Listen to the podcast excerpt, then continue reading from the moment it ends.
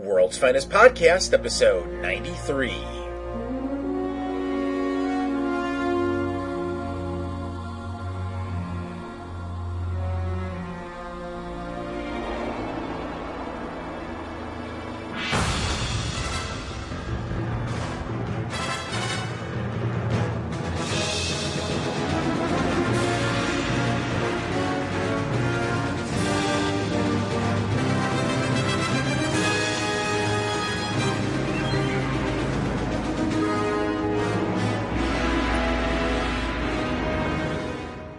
Always, I'm Michael Sims, and with me is James Doe. Sir, how are you doing?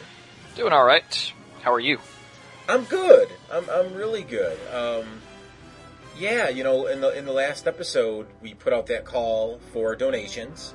Um, you know, because uh, just my computer's shitty, frankly, and uh, it's going downhill quick. And you know, we, we let everybody know that if they go to earth2.net slash donations, it's earth dash number 2.net slash donations, and uh, if they if they donate ten dollars or more by the end of this month, that being December 2010, they will not only receive uh, my DVD commentary of Superman Batman Apocalypse, but the person who donates the most, again, until the end of December 2010, will receive a handful of gifts from James and myself. Those being, and James, correct me if I've got these wrong, Batman Beyond, Return of the Joker, that's a brand new sealed copy, correct? Uncut. Uh, I- Exactly, the uncut version too. They'll receive the book Batman Animated, which is all about the history of Batman the animated series, and Mythology, the DC Comics art of Alex Ross. So again, donate at least $10 to earth2.net by visiting earth2.net slash donations by the end of December 2010, and you'll um, you- you're guaranteed to get the Superman Batman Apocalypse DVD commentary by myself, and the person who donates the most will receive everything I just said. And I have to say, right now there is a very, very clear front runner for uh, f- for those prizes, but that doesn't mean it can't be topped, people, huh? Huh? I'm not I'm not going to say what the highest donation is right now. That should be kept private. You know what I'm saying? yeah. But uh, yeah, yeah, we've gotten a, a good number of donations, and um, uh, you know, it just it it warms me up. It really does. Uh, you know, thank you again to everybody who's who's donated and everybody who may continue to donate uh, um, from this point forward. So, uh, but yeah, yeah, uh, uh, enough of that. Um, but still, you know, do do, do please donate. Because again, it, oh, maybe not enough of that. Because I'm going to get back on it again. It's all about getting me a new computer so Earth2.net and World's Finest Podcast can continue without a hiccup in its programming. Should my, sh- you know, should not should when this PC eventually does crash. So there you go. If you could help us out, that would be great. Okay, but now enough of that. The first official episode of Tranquil Tirades at Earth2.net uh, this past Friday, as of this recording. Yep. And I got to tell you, I've I'm, I'm I'm not joking or exaggerating when I say this. I've listened to that show at least three times at this point. and what it's about two hours and ten, two hours twenty minutes long, Something like that. Yes. something like that. Yeah, that is. It, it- you guys got one hell of a program going on there. Of course, you know you had the the the segments on Earth2.net, the show that that predated this first episode, but yeah, wow, you know, it, this is a very strong launching episode. Thank I you. feel. Thank you. Um, you know, for anybody who hasn't seen it or well heard it, I should say, uh, James DW and uh, James's roommate Michael Cole, not the Michael Cole though. Uh, Thankfully. uh, yeah, uh, all sat down to review the 2010 remake of A Nightmare on Elm Street. Um, and two minutes in, Michael proved to be the new Adam Fisher. he didn't blurt out singing Goldfinger or anything like that. Didn't blow out anybody's speakers, but two minutes in, people, two minutes in, he made a joke that literally, I am again not exagger- exaggerating, literally had me in tears. and there were several points throughout where all of you were funny. Don't get me wrong, but he would just make these out of the blue, completely crass jokes. And you guys kept referring to him as the new Adam Fisher, and I was just like, "Oh my god, yeah, yeah." You know, at some point we need Adam and Michael in the same room. I, I the awesomeness will just explode the earth. oh my god! But uh, yeah, I mean, what, what, do you want to say about it? I've been I've been praising it. What do you want to say about uh, your program? Oh, thank you, thank you for the no praise. I, I do appreciate it. Um, yeah, I'm I'm very very happy with how it came out. Um, the intro to the show with all the quotes, everything. I made that, and I was very happy with how that came out. That was um, very nice, and I think the ending was also very good too. I like what you did there. Thank you. Um, I, I, assume you did that too. Yes. Yeah. Okay. I'll make a new one of those intros every few episodes, oh, just okay. so it's stale. Yeah. but I basically modeled it off of like my favorite sports radio show in here in Atlanta. So there's the kind of style. So it actually came out very similar to how they do it. So I was I was pleased with how that came out, and I'm very pleased with how uh, Dubs and Mike and I have already seemed to have gotten good chemistry going here. Mm-hmm. Um, yeah. And then, of course, uh, Mike's dog had to chime in every once in a while. yeah, you got you got a fourth presenter there, don't you? yeah, I think even, uh, Dubs even said, "Geez, even Waldo's getting he's sick of this movie." yeah, yeah, yeah. I mean, I, I, I got to tell you, I didn't disagree with anything you guys said about that movie. I think you guys were spot on. Like, in fact, I went back and read my original forum post after I saw the movie in the theater. And I was looking at it, I'm like, yeah, you guys mentioned that and that and that and that. My opinion lined up directly with, with, with everything you guys had said. Um, so, you know, that doesn't mean, you know, not because you agreed with me means you guys did a good job. I'm just saying you did a good job. and I, you happen to agree with you. everything I had said. Because if you don't agree with the boss, you know, no, no. if you don't agree with the boss, you're probably James Doe talking about WFP episodes. well, sometimes we see eye to eye most of the time. Yeah, most of the time we do. Yeah. But um, but speaking of the tirades, I, I for the first time in what God like two years, I did a written tirades Yeah. review that's going to go up later this week. Yeah, I, I believe it's going to go up this Friday. Um, I would have liked to have put it up um, before the audio review, um, but there was just I just didn't have time to sit down and edit it. Eh, no Um, problem. No so, problem. but yeah, it, it, look for it uh, this Friday on Earth2.net. All right, first one is from our good friend Preston Nelson, who writes, uh, so I've been thinking, do you gents think that the increasing quality that J- uh, JLU brings has something to do with the introduction of actual comic writers? J.M. DeMatteis, Warren Ellis, uh, and Gail Simone, just to name three, wrote JLU episodes, uh, not to mention ad- adaptions of Alan Moore and Jim Steranko stories. Is this a reflection of actual comic book writers bringing something new to the table, or Timm and company getting the real hang of producing a show? Preston. P.S. Listen to first issue special only on Earth2.net the show because really, what could be better? Yes, uh, just so people know, uh, first issue special. It's it's it's still going to be produced. It's just I've just been dragging my heels on it. It's all my fault that that's been delayed. Um, it will get back on track soon, I hope. So that's a message to all the listeners and and to you, Preston. To you, I know, I know. I, I, I sent him books recently, and I then never sat. I never sent him another email saying, "Hey, let's record on this day," or "When are you free?" So my fault. I'm sorry about that. Um, but anyways, anyways, uh, as for uh, the actual question here, I think it's a little of column A and a little column B. You know, I, I do think the comic book writers uh, coming in uh, helps to show out because they, they clearly have a handle on these characters to begin with. That's not saying that the producers of the TV show don't, but the comic creators, I you know, I think they've been working on them in most cases longer than the producers have, so they know them uh, a, a little better. But the producers are also really getting into the swing of things. And when you mix those two elements together, you get what we're seeing in JLU right now. Now, that doesn't mean it's all pitch perfect as we're going to see today. Um, but we're definitely getting something that's a much higher quality. What do you think, James?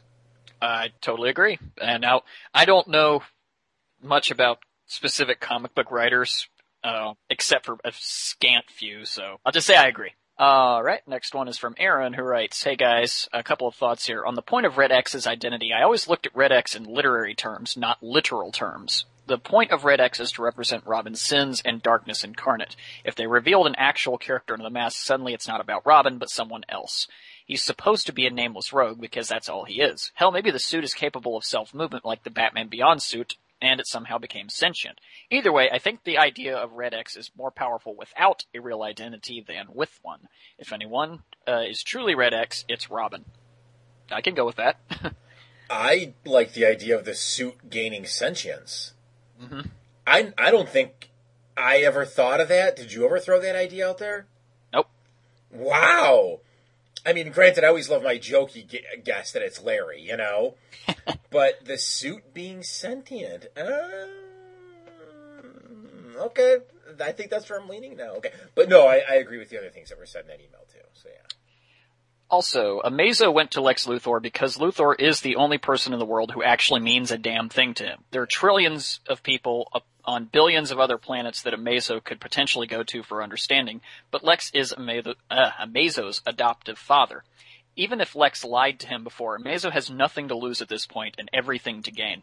It's like how emotionally abused children sometimes end up seeking out their parents as adults. It's not like they suddenly trust their former abusers again. It's that they need a sense of closure or understanding from the person or persons responsible for raising them.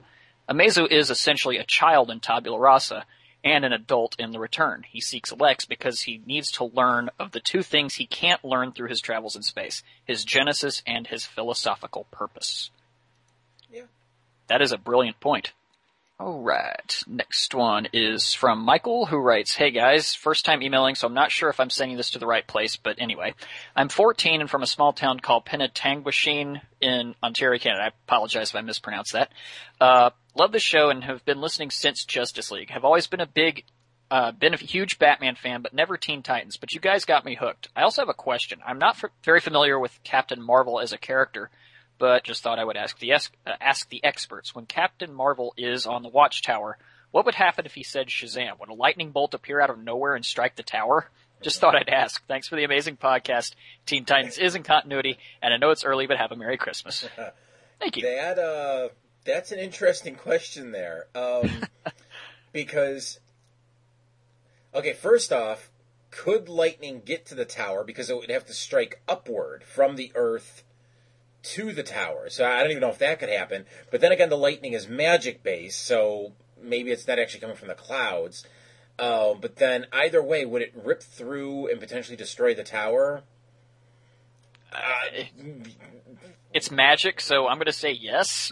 yeah, I mean, I don't know. Um, I need someone who's much more familiar with the Captain Marvel slash Shazam family to write in and let us know if whenever Captain Marvel slash Shazam has said the magic word, and let's say he was indoors um, or on the space station, if it did damage the building he was in, or again the space station he was on. Because if you know he's just standing around in a living room and he goes Shazam and there's no damage to the house, then I would just say no, it's not going to affect wherever he's standing. But I'm pretty sure in Kingdom Come, no, that was outside when when that thing happens in Kingdom Come. I'm trying to leave that as spoiler free as possible. Um, so yeah, so I don't know. Yeah, someone write in and let us know. All right. Next email is actually unsigned, so I'm not sure who this is from, but it says, "Hey guys, great episode as usual. I wanted to write in to make uh, two notes about the ultimatum episode. First of all, you're absolutely right in your explanation of why Aquaman is involved in these events, but I am convinced that the true reason why he is here is to further the episode callbacks to Super Friends. Hence why the only four League members we see are Supes, Batman, Wonder Woman, and Aquaman, the same four uh, Super Friends that were featured in that series. Uh, yeah. Secondly, in the commentary for the return, they actually make a reference to Ultimatum when they mention the flying machine Batman uses to get inside the building that is being attacked by the Ultimen, a machine that Aquaman is hanging off of as, uh, as it's flying, no less. They call this machine the Whirly Bat, and apparently the creators put a lot of effort into designing it, and the fans subsequently hated it, despite it only being on screen for about three seconds. I was just interested that both forgot to mention it. I was curious as to what your thoughts on the Whirly Bat's first and only appearance were. Thanks for listening, guys, and I look forward to another great episode.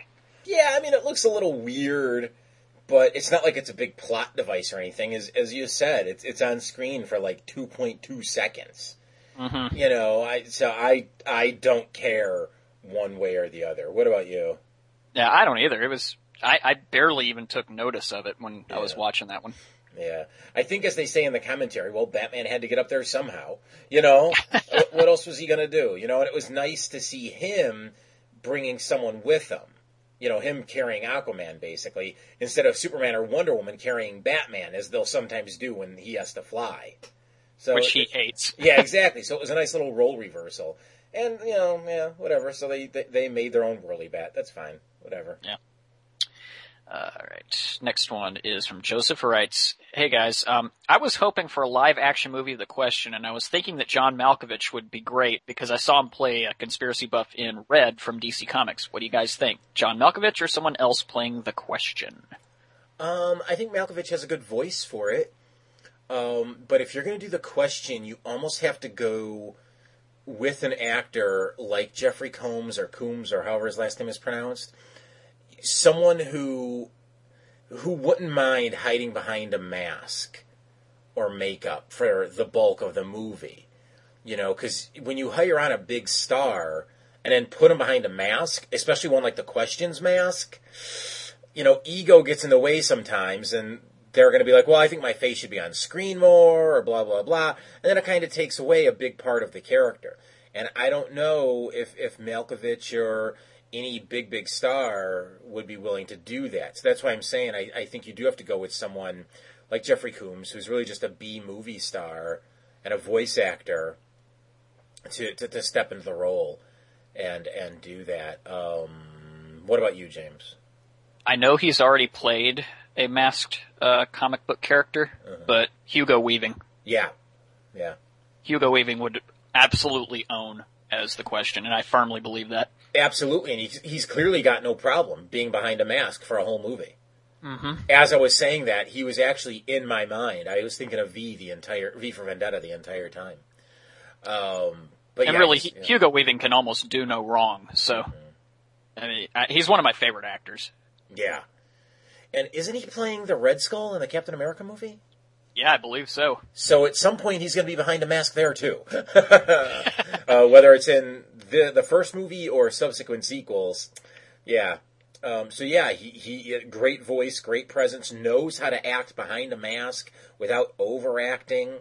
Uh, got a very good build for for the question. Um, I don't know if he could play Vic though, because the question's mask does come off, and I don't know if I would buy him as Vic. The question, sure, but I don't know. But yeah, good choice. Good, definitely a very good choice there. All right. Uh, next one is from Manjeet, who writes, Hello, Mike and James. I've been listening to the podcast since 08, and I've really enjoyed every episode. As we are coming to the end of the DCAU's episodes, I wondered what you thought about the future of the DCAU. I know it's very unlikely that Timm and Dini will do a new series in continuity, but what would you like to see? I think a series based around the question would be really cool, and would love to see a full-length movie covering the events mentioned in Epilogue. Uh, i.e. the near apocalypse of 09. Keep up the good work, Manj yeah, I have said all along that I would love an in continuity or not in continuity question series, preferably in continuity, because then they could get Jeffrey back, play the character the same way. It could be before Justice League, after Justice League. It doesn't matter to me. I would watch it, and with or without James, I'd bring WFP back to, to review it. Wait, wait a minute. well, I'm just saying, you might be like, nah, I'm done. And I'm like, well, fuck it, it's coming back. You know? Kidding me? I'm sad. no, I know, I know you'd come back for it. No, I mean, yeah, I, I, I would love, love a question series. Mm-hmm. Absolutely. Because I'm sure it would be, you know, it would be detective stories, and yeah. I love, I am a sucker for great detective stories. So. Yeah, yeah. There, there's no reason there couldn't be a question cartoon or even a live action TV series. Again, if it was live action, you got the problem with the mask that we just spoke about. But, uh, you know, it's basically like your X Files type of show with some crazy conspiracy guy, you know, but there's superhero elements mixed in, mixed in there. If it's in the DC, if it's in the DC universe or the animated universe, you could throw in some mystical elements. So you get uh, uh, stuff like you get like your supernatural vibe in there. I mean, there's there's so many genres that could be mixed for that show week in and week out. It, there's no reason it shouldn't be a hit. So yeah, I if any if any Warner Brothers execs are listening, make this happen. You guys are so missing out here. All right, and I believe we have a voicemail up next. Yes, we do, and it is from Dan. Hey guys, this is uh, Dan from Phoenixville, Pennsylvania again. Um, over the uh, long holiday weekend, I saw a thing on TVGuide.com that they're going to be bringing um, Young Justice on in uh, 2011. It seems like a kind of like a Teens Titans thing where they have uh, Robin, uh, Superboy, Aqualad, Kid Flash is going to be in it. I know you guys may like that. But on the uh, little thing on the uh, on TV Guide that they had it for, they had a big word behind uh, for the superheroes, Cadmus. Now I know Cadmus was for something else that you guys just started explaining in your episodes, but I wonder what you guys feel about this new series that'll be coming out. Why Cadmus is attached to it. I'm sorry if I don't know. And if this will perhaps lead to more World's Finest podcasts, since the DCAU may be expanding a little bit next year. Just wondered how you guys think, and uh, maybe hoping this might not end. All right, guys. Later. So, uh, Dan, to, to, answer your question here, uh, no, the, the, reference to now I haven't seen the Young Justice cartoon. Uh, James, have you? Nope, still haven't. Okay, uh, but yeah, the, the, reference to Cadmus in there, no, that's not going to tie it to the DCAU or the Teen Titans or to just that Teen Titans. Why the hell did I throw Teen Titans in there? Um, or, or Justice League or Justice League Unlimited. Uh, Cadmus has been around, I want to say since the 70s. It was created by Jack Kirby. Um, it, it, wasn't created specifically for Justice League Unlimited and the DC animated universe. So, no, n- nice catch there, but no, no, it's not going to be in continuity. Sorry. Dr. Fate called it. Solomon Grundy's back. The zombie guy? A heavy hitter. I read about him in the files. Yeah, he's tough, but we can handle him. Funny thing is, he's supposed to be dead. Aren't all zombies, by definition, dead? Uh. First episode up today is Wake the Dead. In this one, we see these downtrodden uh, college, well, no other way to put it, nerds who are uh, trying to invoke a real magical spell to give themselves the strength to overcome the uh, bullies that are tormenting them. Uh, and they actually end up making a chalk rune, uh, or sand rune, whatever it is, uh, on their floor. Uh, to allow this demon spirit thing to come through. However, one of the guys is startled by this thing and and like falls backwards and ruins the rune and causes the demon to disappear. And they're kind of disappointed because they don't feel imbued with strength or whatever it was they were doing. Two of them leave. Well, nearby we see uh, a grave starting to uh, cave in, and uh, we go back to this dorm room, and there's a loud pounding on the door, and the, the uh, kid goes to answer it, but before he can, a humongous hand bursts through the door and grabs him by the head. And uh, we get a quick cut to the theme song, when we come back, uh, we're at Dr. Fate's tower where Aquaman is playing chess with Shayera. And Aquaman grows tired of her lackluster play since apparently she used to best Batman repeatedly. Hmm. And, uh, he just smacks the board away when in total disgust. So Shayera just walks away and she goes to see Inza. Meanwhile, Fate tells Aquaman that she's simply trying to find her way. And suddenly Fate senses something and, uh, teleports away. Uh, so he goes to Solomon Grundy's grave and he sees that it has been torn open. So go back to the tower. Shayer is speaking to Inza. She's just laying out her troubles for us, uh, saying she can't go anywhere now. She's a pariah her homeworld. Her identity as Hawk Girl was always a lie, and no one on Earth is ever going to trust her again. Uh, Inza's like, don't worry, you'll know what to do and where to go when the time is right. Meanwhile, uh, John Stewart is going up to meet with his new special lady friend Vixen after her fashion show. And he tells her backstage that their date is canceled because of a Justice League emergency. So they reach the city, and Grundy is just tearing shit up everywhere. Uh, Lantern actually has to stop a bus from being tossed into a building while Vixen takes on Grundy all by herself. And it does not go well. Uh, Grundy eventually knocks Lantern unconscious, and uh, Vixen saves him, and Superman flies in to get him away. So Superman's trying to reason with Grundy, uh, but Grundy just says nothing and just like full of rage and nothing else. And Superman tries to hit him again, but Grundy appears to be much, much stronger than before. And uh, Fate appears back at his tower and says, uh, uh, he tells Aquaman and Amazo, who has uh, joined the scene there, that uh, Grundy uh, left his grave under the power of chaos magic, and they must help the League because they're no match for this guy.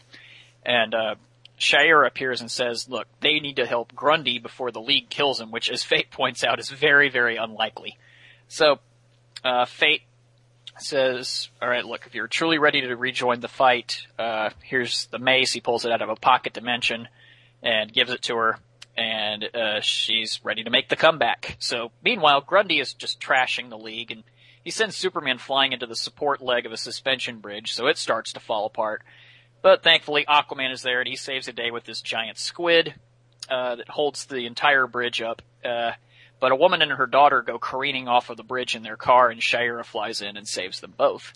So afterwards, she's met by uh, GL of all people, and uh, just she simply says, "Oh, hate the beard," and uh, so Superman climbs up the bridge, and uh, Fate and Amazo meet up with all of them on uh, on top of the bridge, and uh, Superman's all right. Let, let's just send the big guns in after him. Uh, but Shayera says, "Look, I want to try talking to him first. And she attempts to reason with him, but he simply grabs her and slams her into a building. Yeah. So Amazo's like, okay, my turn. And, uh, he tries to fry him with cosmic energy, but Grundy actually starts absorbing this energy, which means that Amazo's presence puts them at even greater risk, so he teleports away, leaving the rest of them to try and defeat him on their own. And, uh, they manage to trap Grundy under the, the statue, but he escapes and grabs a hold of Vixen. Uh, Shira jumps into the fray and, uh, bashes Grundy with the mace, which actually hurts him. And she hits him a couple more times and then hits him so hard that it sends him underground into the sewers. And, uh, the league gathers at the huge crater that she just left there and, uh, Shira's like, why does it hurt him? And Fate says, look, your mace is nth metal. It was designed to repel magical power. So this is pretty much the only weapon on Earth that's going to be able to put, stop him and put him out of his misery. And Lantern is like, wait, what do you mean? And Shira replies, your favorite movie is Old Yeller. What do you think it means? So, uh, is pretty distraught because she feels like she's just gonna have, she's really just betraying another friend, but Fate says, look, it was never that simple. So Shira resigns herself to what she must do. She goes down into the sewers, she finds Grundy sitting against a wall, really badly injured from the mace hits, and she just tells him to close his eyes. She raises her hand with the mace, and we go back up top, and we see Lantern pacing, and Superman says, look, I'm going in after but she emerges from the sewer saying it's done, and, uh, later a reporter asks Shire about her ousting from the Justice League, but Lantern says she was never kicked out. She can come back whenever she wants. And he then tells her that Superman cast the deciding vote after he recused himself from voting. So, some of the crowd starts yelling at Shira, calling her a traitor and whatnot, and uh, Lantern gets all pissed off, but uh, Shire's like, "Look, I deserve it." So she starts walking away, but the mother, uh, the mother that she saved earlier, thanks her for saving hers and her daughter's lives. And Lantern says, "You deserve that too." And that's pretty much it. Yep. What do you think? Um, a lot like the other Grundy episode, you know, where Grundy died and all that. Mhm. I thought, like, the first, like, you know, 95% of it was really kind of generic, not so great action and characterization. But then when we get to the last few minutes, that's where all the heart is. And that's what brings this episode up for me. I mean, I'm serious. It's like almost a direct parallel to the last time we addressed these characters. In the Not Cthulhu episode, Right, yeah. I, I can't remember the name of that one, though. Um, Terror Beyond, I believe. Okay. Yeah, it's it's so similar to that one for me. I think this one does have better characterization. I will say that. But I still think overall the action is kind of generic. Uh, the characters are kind of generic. I just I'm not feeling anything until after Shayera until after yeah Sh- Shayera, Shayera whoever knocks him into the sewer and everything from that point onward is great. Everything before that not so much in my mind. Um, what about you? That's pretty much my exact thoughts right there. Um, this is not a favorite of mine, Yeah. uh, but I, I, like you, I think the last like five minutes of this episode are fantastic. Absolutely, absolutely. This episode does have some pretty good lines though, uh, when, uh, Amazo and Fate teleport onto the bridge and Superman climbs up there and uh, Superman's like, wait, we let him out of the tower now? And Fate just says, I'm curious to see how you would dissuade him. Yeah, yeah, Burn! yeah. But yeah, there's, there's really not a whole lot to this episode. I'm not high on the Vixen character. I, I, her character just kind of annoyed me, yeah. uh, uh, most of this. I'm sorry, let me jump in right here. I didn't realize that the Vixen and John relationship only started one episode before John goes into the future and sees his son with Hawkgirl. Mhm. I was like, really?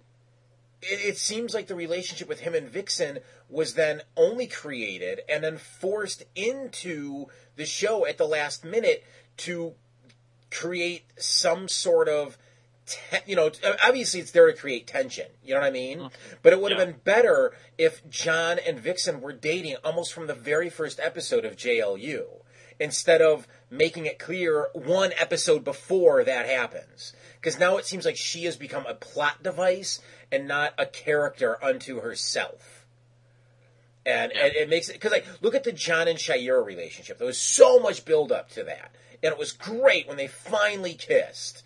You know, now granted, I knew we weren't going to get that again with with John and Vixen, but to just bring it up one episode beforehand, no, no, it's absolutely forced at this point. You know, and I like the stuff with John and Vixen later. I'm just complaining that they're doing it one episode before uh, the what's it called, the once and future thing. I was actually going to ask a question. Amazo is like panicking when Grundy starts absorbing his cosmic energy or whatever. He's like, I must teleport several light years distance away to come up with a, another plan. And I'm just thinking to myself, okay, dude, um, you realize that you could just replicate Hawkgirl's mace, right? Yeah, Just say, just saying. Yeah, that's true. That's true. I mean, I've got a big problem with Amazo and Fate being there to begin with. I understand Shayera is hanging out with them.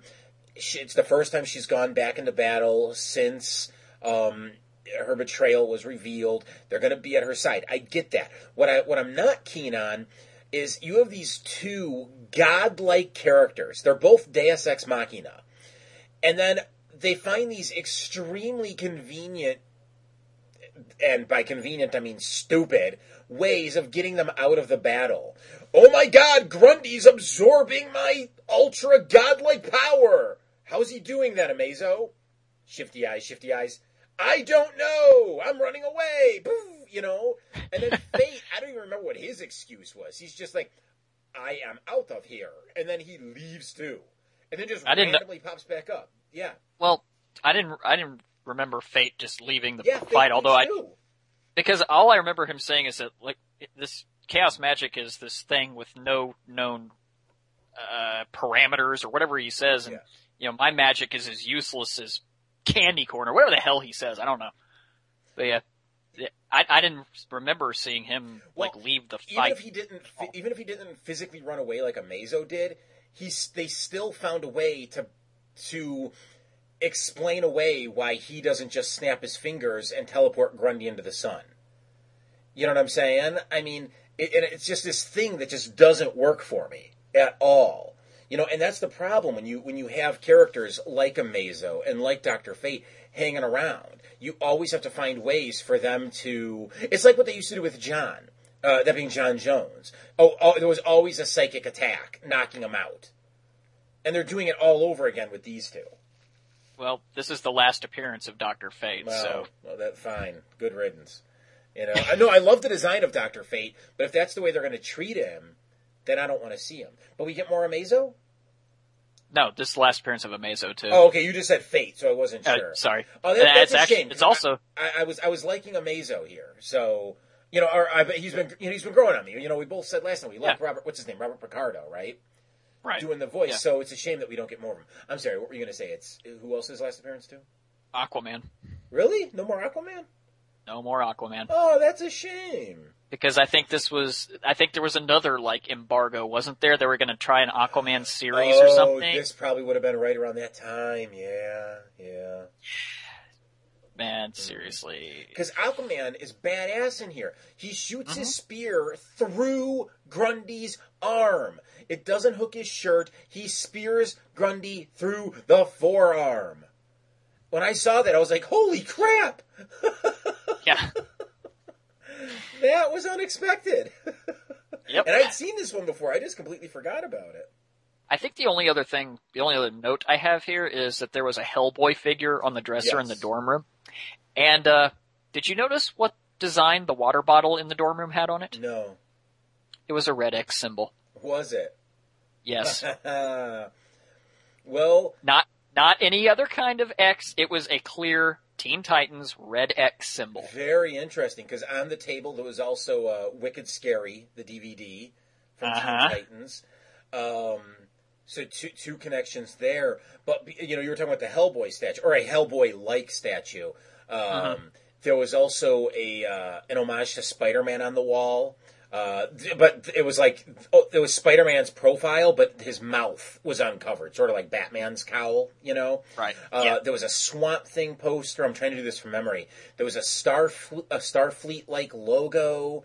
Um, there was a real small image of uh, uh, from the Dark Knight Returns. Those those uh, I think they're not the mutants. Yeah, the mutants with the well, whatever the guys with the little spikes on their head and those like Cyclops like visors.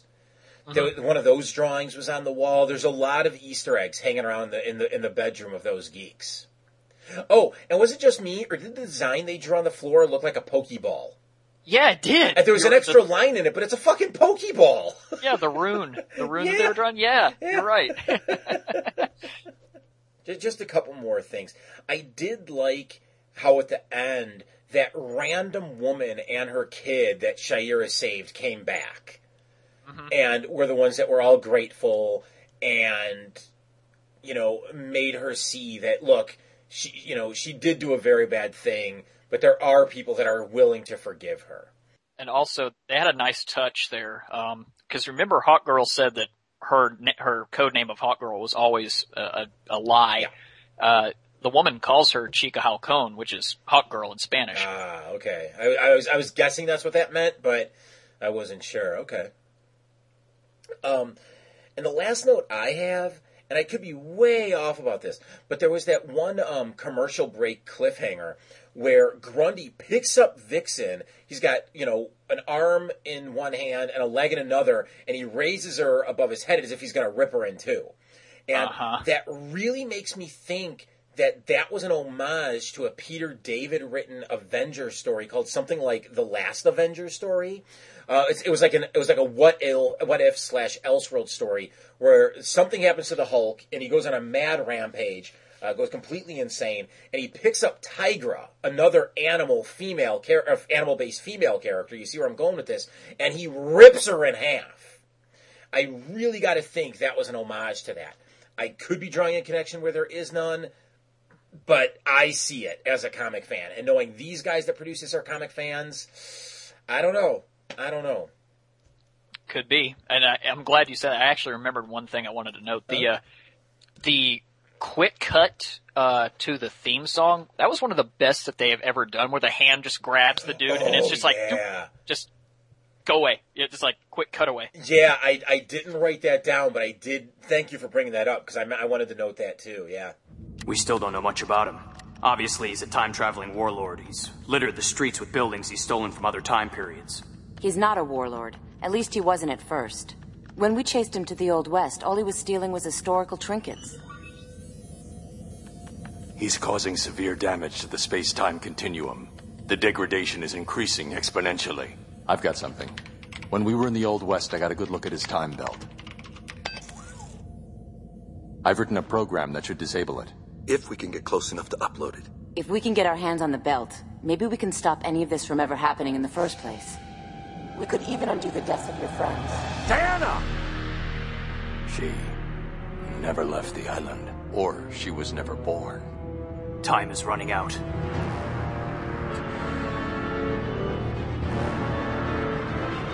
Literally.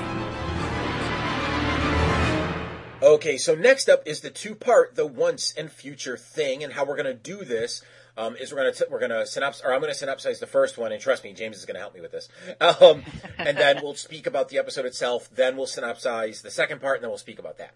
So in the first part, we are 50 some odd years in the future in a very familiar futuristic looking Gotham City, and uh, there's there's this hag of a wife who's screaming at her husband, "Oh, you're a loser! What the fuck!"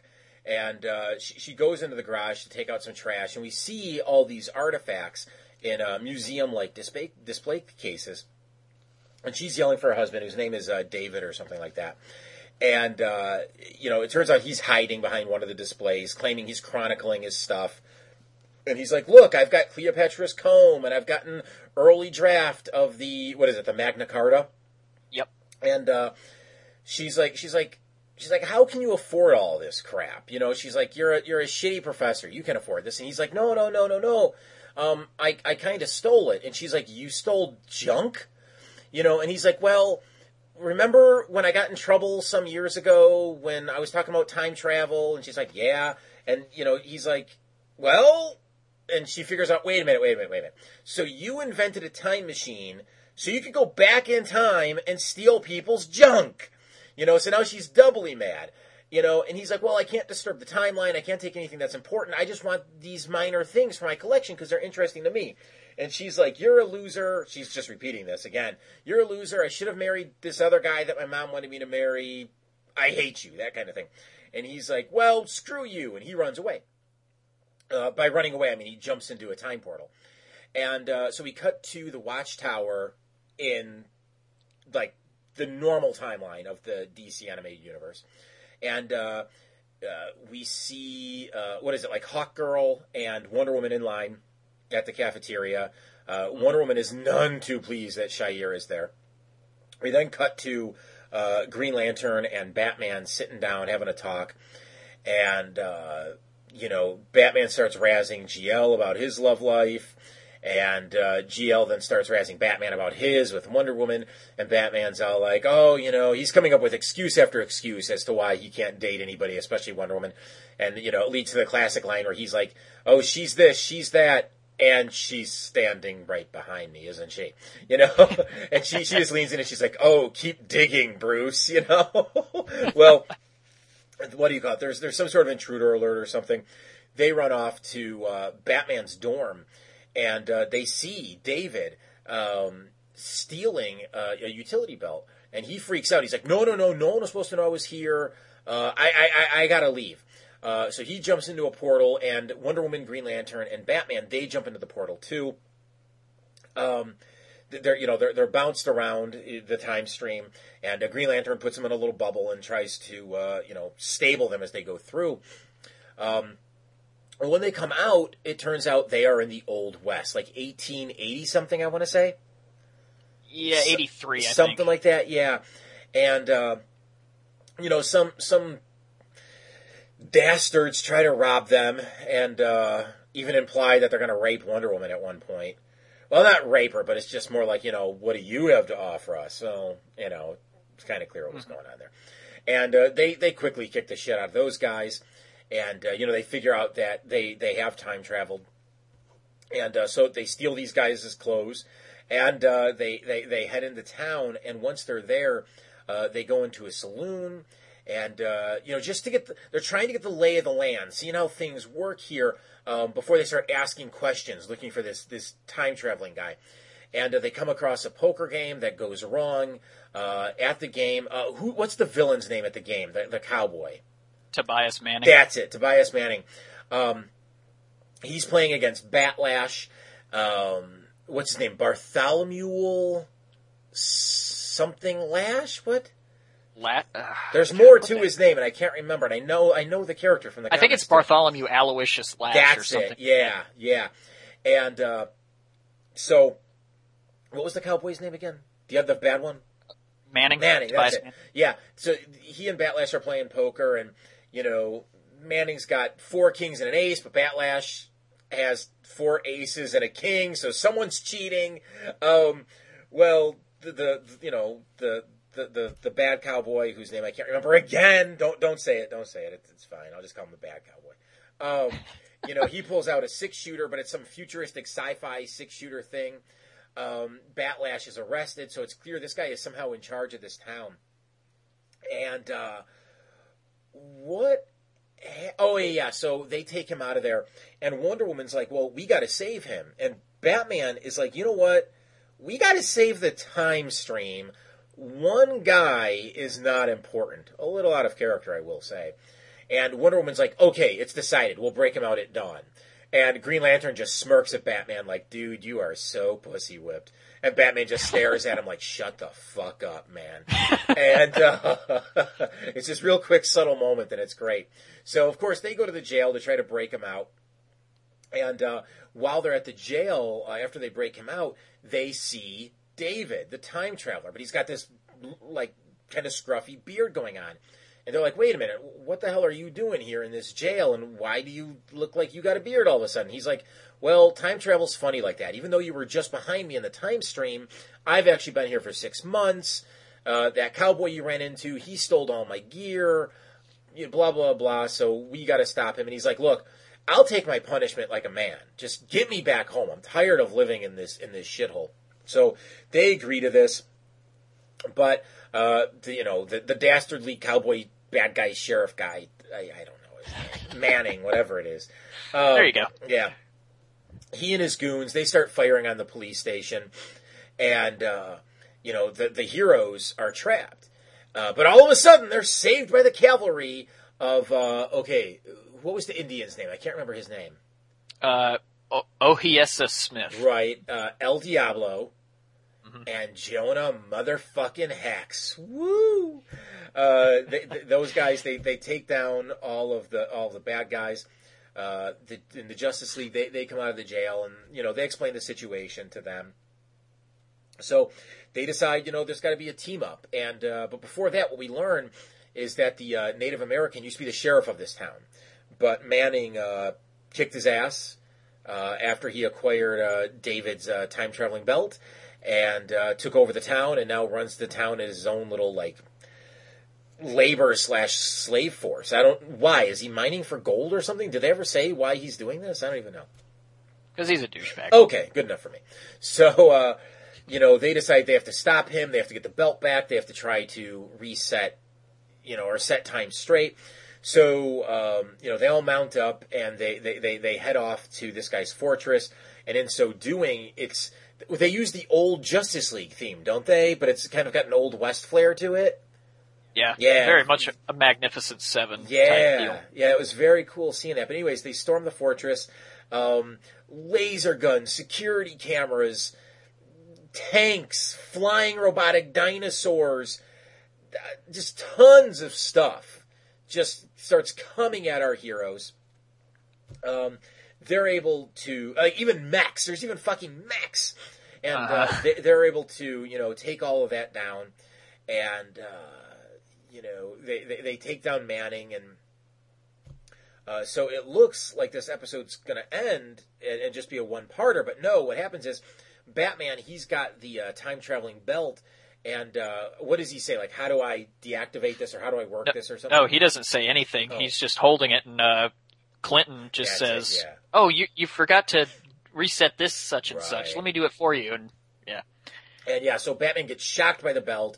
He, uh, David, David Clinton, he he grabs it and he's like, "Psych!" And uh, he turns the belt on, jumps into a portal. Uh, Wonder Woman grabs the uh, almost unconscious Batman, and uh, so she, along with Green Lantern, Batman, they go into the portal. Um, who is it? Batlash that just goes, "Huh." and that's the end of the Old West series. But uh, when they go into the future, they land in the future Gotham, in Neo Gotham, where we see the Jokers, they've apparently been modified. Um, and uh, you know the Justice League is you know they've just come through this portal, so they're kind of like, what's going on? They're trying to get their the situation uh, uh, straight in their heads, and we see the future Justice League, Batman Beyond, Static Shock, um, Warhawk. Warhawk. Is that his Warhawk, name? yes. Yeah. And uh, they're they're all about to go toe to toe with the Jokers when Warhawk looks over at Green Lantern and he goes, "Dad, cliffhanger." So, James, what were you thinking of the first part here? ten. Oh, I'm sorry. This isn't where we give the grades. I, apologize. Um, yeah, I think I have more notes for this two-parter than any other episode we have ever reviewed. Okay, well, go for it. Um, yeah, I, I just every second of this entire two-parter is just epically cool. Um, this is absolutely in my top three favorite JL uh, slash JLU episodes. Um, I, I fuck every second of this is just fun Yeah. and epic. Uh, I love it. I love it to death. Um, the just the re, the interactions between GL and Bruce, um, the J- Jonah Hex, Yeah. for fuck's sake, Jonah Hex. Um, they, I, I really, I have all my notes are just like, yeah, this was cool. I love this. I love that. I love this. I love that. Um, so my overall thoughts are going to be like non-existent because it's just going to be like, oh, I loved this. Oh, I loved that. Yeah. So I'm going to have to turn it back to you. What do you think? Well, all my notes for this first half, I've I've already read off when I was doing the synopsis. Um, but that that doesn't mean I can't talk about it. It's still a very just exciting episode that has really good action and some nice comedy beats too. Again, uh-huh. up in the cafeteria. You know, the stuff that goes on between GL, Wonder Woman, and Batman. Because you don't ever see Batman embarrassed or worried or just like just nervous, just nervous about a situation. and and here he is because he, you know, okay, yeah, he plays the suave Bruce Wayne, and when he does play the suave Bruce Wayne, you know, he he can have any woman he wants, but that's not really who Bruce is. You know, he he probably really is awkward around women. Um, especially when he really cares about them. And he really does care about Wonder Woman as a colleague and as a potential love interest. And here he is, foot in mouth, basically almost stammering over himself, completely embarrassed, you know, always coming up with an excuse not to be with her. And she catches him, you know, and it's so great to see him portrayed that way. Because it's out of character, but you can still believe that it's Batman. Um, really great. And like I said, there's the moment in the saloon where GL gives Batman that little look about your pussy wet, and Bruce just looks at him like, "Shut up," or that ring is going up your ass. Um, you know, so there's just these little moments like that that are just great. Um, yeah, seeing Jonah Hex, seeing the the weird West characters. You know, I don't know much about the Native American guy. I don't know much about El Diablo. I know a little about Bash, Bat, Batlash. I know more about Jonah Hex. But just seeing them interacting with the Justice League and the way they do it too. You know, eventually Jonah Hex is like, "I reckon you folks are time travelers," and, the, and Batman's like, "Why do you suspect that?" And what does he say? "I've lived a weird life," or something like that. I've had an interesting Yeah, life. that's it. That's it. It's like, okay, okay, yeah, works for me. You know?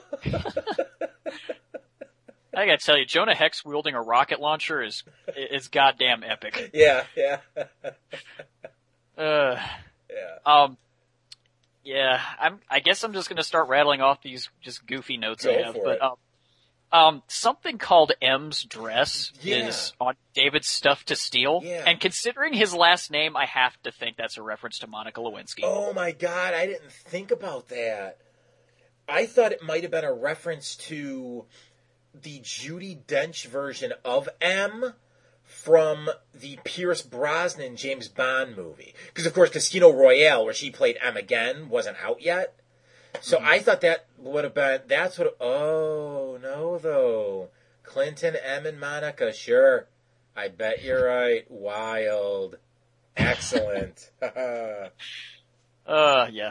Um, I think one of my favorite moments of this episode is just a, about, I don't know, two seconds maybe, but for a second there, they kind of make you wonder if, uh, the Native American, Ohiyesa, uh, whatever his name is, uh, Smith is giving Tobias Manning the last of the Mohicans treatment, like Oh, cutting his heart out. yeah, Yeah.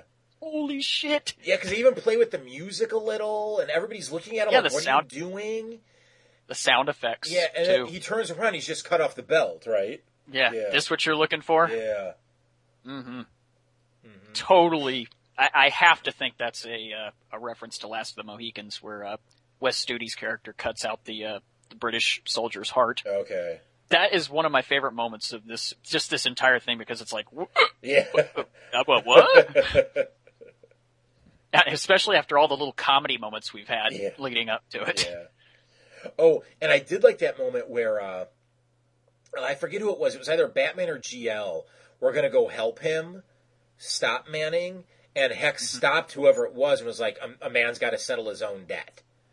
Or whatever he says, like, ooh, yeah. Settle his own accords. or That's it, yeah. It's like, okay, that was nice. Very nice. Yeah. Um, of course, we got to mention uh, when they take the the uh, criminals' uh, clothes and uh, Lantern's like, those empty holsters aren't going to scare anybody. You sure you don't want one of these? Positive. Yeah. yeah, and speaking of that scene, I love when Wonder Woman's like complaining about the boots, and Batman's like, "You fight crime in stilettos." Yeah, stilettos that fit. yeah, yeah, yeah. Oh, and, and earlier when she's like, those are the biggest, slowest bullets I have ever seen. Yeah, and she's not even looking at the bullets, and she's slowly blocking them. You know, um, it's it almost reminded me of like uh, that that that scene at the end of the first Matrix where Neo just slows down so much when he's blocking Agent Smith's punches after he finds out that he is the one. Spoilers, you know, and he's just like all blasé about like. Oh yeah, boring. It's. I- I'm wondering if it was an homage to that. I doubt it was, but it Yeah, makes me knows? think about it. Yeah. Uh, I, I do love the, uh, the Magnificent Seven moment we got there where they're all seven, well, technically eight with, uh, David there, but he's not really, he doesn't really count. Right. Uh, but yeah, with the seven of them walking through the, uh, the, the, uh, town. Mm-hmm. Um, one, one little minor animation glitch I noticed, um, I like that they didn't forget that Batman's grapple line was still in the sign of the gulch. Yeah. And they, they didn't forget it. It was there, but then the next camera pan, then it's gone. Exactly. Yeah, I noticed that too. I didn't write it down, but uh, yeah, I, I definitely did notice that because I was like, "Oh, it's cool. They left it there." Not for long though. Yeah. and it's not like you could say someone grabbed it because it's very clear no one does. hmm Um, I mean, really, my I think my one gripe with this first part is I don't like the stereotypical bitchy wife character. You know, I mean, we see that in in in in TV and cinema all the time, and in the DCAU, they're better than that. Than just a you're a loser. I should have married the guy my mother said I should have. It's like you know what? Then leave the fucker and go marry the guy that your ma said you should have. You know what are you still doing in that relationship? Well, I gotta admit, she does have a point that he's a loser. he Oh. could have gotten the winning the winning lottery tickets from how many different days? Oh no, exactly. I'm not saying he's not a loser. It's the way they were portraying her. You know, the over the top, completely cliched bitch of a wife is what I take issue with. Um, are there people out there like that? Yeah, there are. But I think they could have been. They could have gotten still had that scene without her being as over the top as she was. You know, and I'm not blaming the actress at all. I'm blaming the way it was written. That that's where I'm putting all the blame, if you want the truth. But I really think that's my one gripe with this first part. I, I, I honestly can't think of anything else. Um, do you, anything else you want to say about this first part? No, I'm ready to get into Neo Gotham again. Okay, so the second part of the Once and Future thing. And it should be noted that both of these are called like the Once and Future thing part one, I think like Weird Western Tales, and then uh, the Once and Future thing part two, but I don't know the title of the second one. Time, comma, warped. Okay, yeah, so it's a two parter with different, you know, with, with subtitles. I don't know if they've done that before. No, I don't think so. Yeah, so that that was a nice little uh, uh, uh, thing they were doing there. But, anyways, we're in Neo Gotham, and uh, the the modern Justice League is fighting the future Justice League, or depending on your perspective, the current the, the modern Justice League is fighting alongside the past Justice League as they go up against, as I said, these. Um, genetically and technologically enhanced version of the Jokers. The DDs are like Jamie Madrox. Whenever they take a bump, they they they split in half, um, creating a duplicate. Um, the hyena guy has robotic arms. Um, Chuckles has n- like no legs, but he's like on a ball or something. Um, and he has uh, the Darth Maul lightsaber. that's right. I forgot about that.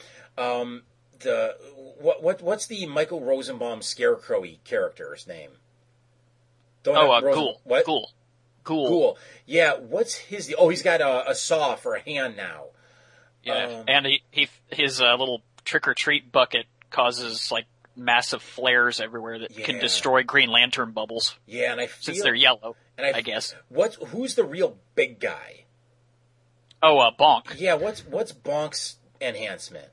He can make his, he can warp his hand into a giant hammer. Yeah, attacking static with. That's right. So you know, us who have followed Batman Beyond are going, wait a minute, something's off here, and uh, the Justice League, they're really getting their asses handed to them. Um, and it gets to one point where Batman, that being Terry, opens up a boom tube and he's like, "We are out of here." And everybody's like, "The Justice League doesn't run from a fight." And Terry's like, "I don't remember putting this up for a vote." It's very Bruce Batman in in that moment. Uh, quite cool. Uh, but the boom tube, the mother box gets knocked out of his hand, um, thus thus closing the the boom tube.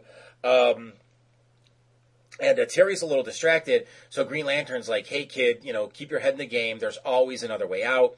So what Green Lantern does is he creates a giant green maze um, that allows the heroes to get away and distracts the villains for a while. Um, With an assist from uh, good old Static. oh, that's right, because he did send up send up that big like uh, uh, ball of light or something, right? Yeah. Yeah.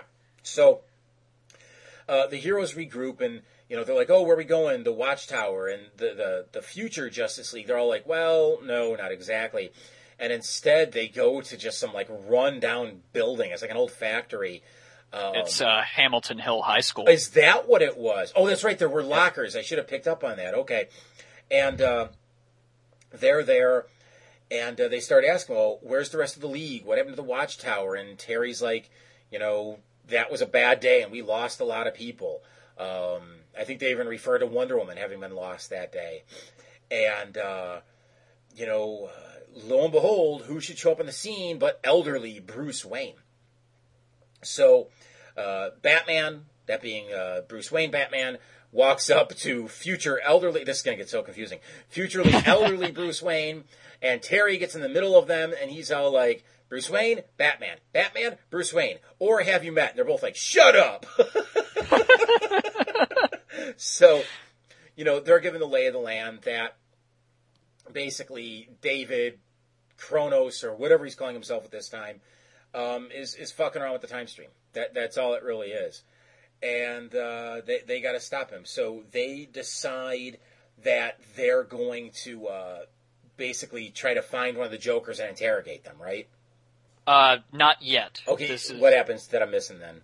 well, this is just like they're they're talking about. Yeah, the time stream is becoming polluted. It's becoming you know fluid, which is the worst possible thing that could ever happen. And uh, is this Wonder where? Woman? Yeah, this is where D disappears, right? No, no. This is Oh. Wonder Woman. Just says, look, we we should just compare notes. And this is when we go to the Titanic, where Right. Chronos has gathered everybody. Right, and you know he's talking to the Jokers, who are his who are his gang, and uh, he's like, you know, I gave you guys one task, that's to kill the Justice League. You couldn't do that, blah blah, and somehow he figures out that there's a traitor in the midst, right? Yeah, because Bonk is like, but the the JLU showed up. We had we we they got in our way, and uh, Chronos is like, hmm, this is curious. Yeah. Because I only told you guys where Batman, Wonder Woman, and Green Lantern would show up. Yeah. So somebody is ratting us out. Right, and somehow he uses his time traveling powers to to show a video of Batman Beyond giving a bribe to Chuckles. So uh, Chronos he grabs Chuckles and uh, sends him, you know, to the, the prehistoric, the, the dinosaur era. And uh, he leaves him there, and Chuckles is all like, "You know what? Fine, I'll be running this joint in." Oh God! And a giant meteor comes down and obliterates the dinosaurs and Chuckles. so there we go. That's the end of him. And uh, so when Chronos comes back, he's like, "Do you know what killed the dinosaurs? The ice age." Oh wait, no, he didn't do that. anyway, that was a really bad Arnold Schwarzenegger voice. But no, he does he does make that joke, not the ice age one though. But uh, what do you call? it? He tells them that you know if there's any more traitors in the mist, or if you guys can't get this job done, you're gonna go back to that time too, and you're you're gonna join Chuckles on that asteroid. So yeah, not good times. So uh, what happens from here? Okay, so this is when he sends sends them all off, and uh, uh, his wife Enid is pretty much begging him to take uh, to take her mother out of uh, wherever he's keeping her prisoner. I guess in some like other dimension or Yeah, something. they with never say. They never say where she is, but you get the idea that it's It's so somewhere bad, bad. that they can't say it on TV. Uh huh. Yeah. And uh, eventually, this just pisses uh, David off so much. He's like, "Nothing is ever good enough for you." Yeah. Yada yada yada. And he just he just walks away. Yeah. And this is when we go back to uh, the Justice League headquarters. Yeah, because I'm, I'm blending all these scenes together. Yeah, it's this is a very hard thing to summarize. Yeah, but, but, uh, they're talking some more. They're talking about the timeline being corrupted. Wonder Woman disappears, right? yeah, pretty much just out of nowhere. yeah, she just completely, like almost like Back to the Future. What happens to Marty McFly, where he's about to disappear, but Wonder Woman goes to full Monty. Well, no, she doesn't actually. That would have been nice though. But anyways, no, she she completely disappears, and uh, they're like, "Whoa, okay, this is really getting screwed up." So then, Batman, that being Bruce, is hanging around on a rooftop, and uh, Well, but before that, get, uh, he mentions uh, that, and this is actually before Diana disappears. But he says, "Look, I've I got a good look at his time belt. I've managed to write a program that will disable it, but I need to get close enough to it." And uh, that's when Diana disappears, and then they're like panicking, and they're like, "We've got to find Chronos." Uh, he's like, somebody says, "Well, how? You know, this is he could be anywhere." And uh, Eric Batman's like, uh, "Sometimes the old ways are best." And Terry just says, "This a lot of things have changed since your time. You, you're not going to recognize the city." And Bruce is just like, "Are criminals still stu- uh, still superstitious and cowardly?" And old Bruce is like, "Yep, good enough for me." Yep, yep. uh, Now we go to the rooftop. yeah. So yeah, we see Batman Bruce hanging out on a rooftop. Um, Ghoul approaches him and he's like, "So you're the real Batman? Um, you must be pretty stupid to just be hanging out here." And he's like, "I'm not as stupid as you think I am." The rest of the league shows up. They all jump Ghoul, and uh, Bruce is going. You know, Batman Bruce is uh, you know going to interrogate him in the way he does to try to find out where David is. So he grabs him and carries him over to the ledge and hangs him upside down. Um, and he's like, "I'm going to drop you." And uh, old man Bruce is like, "I can never believe I was that green." He grabs Ghoul, whips him across the roof, walks up to him, cane in hand, and he's like, "This is how you interrogate someone."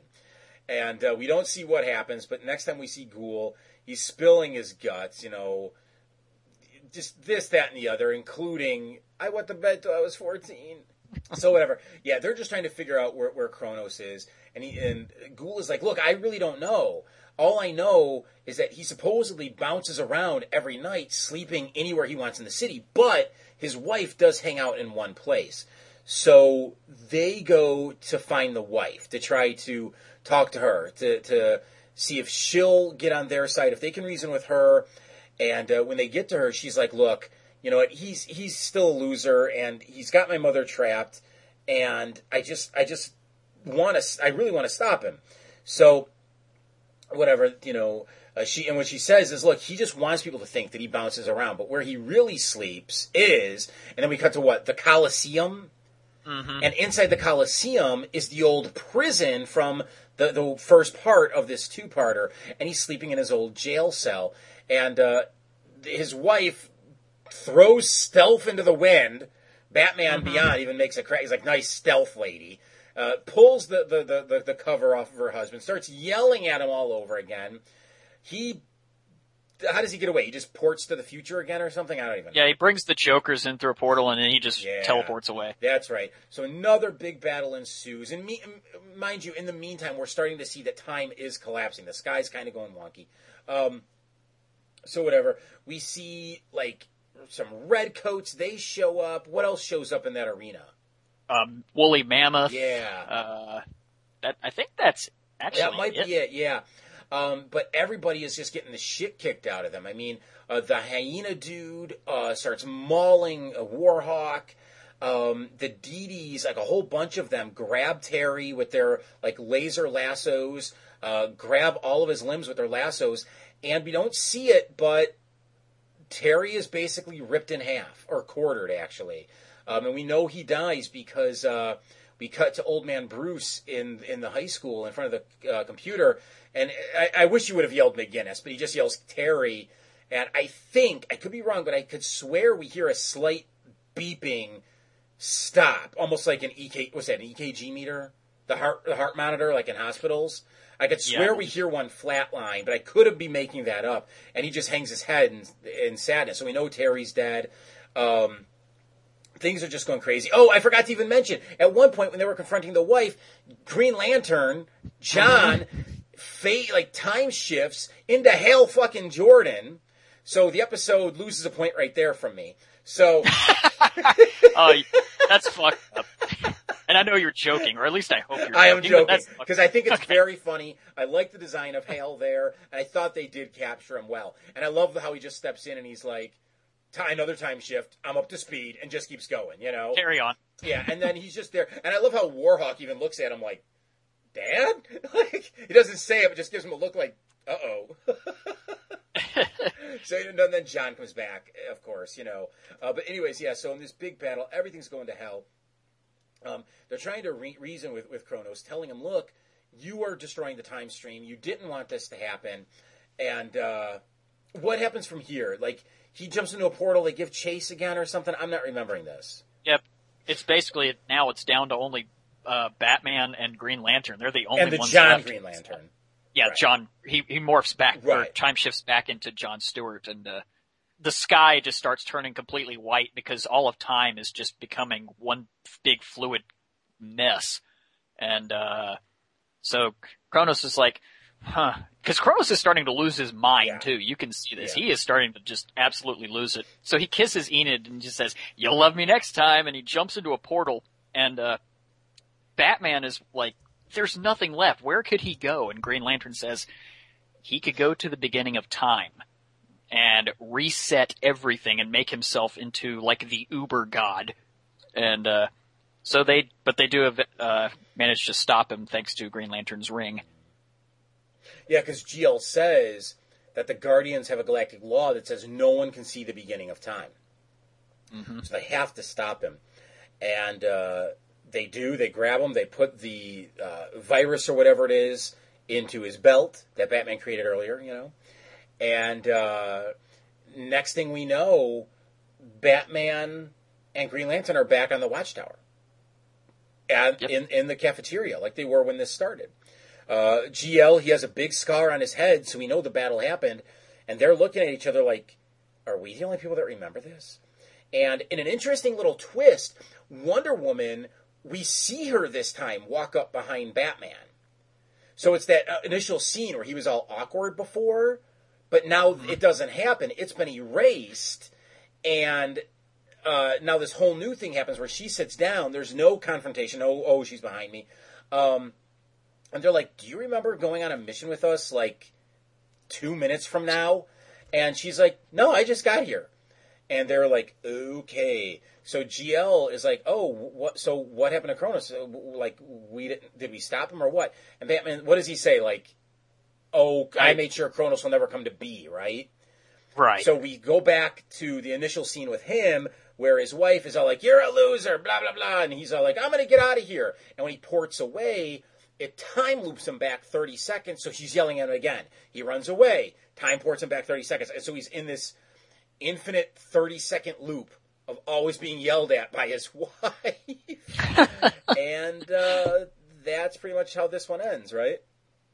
Yep. So what do you think about part two? Ooh, hard fucking core. Yeah.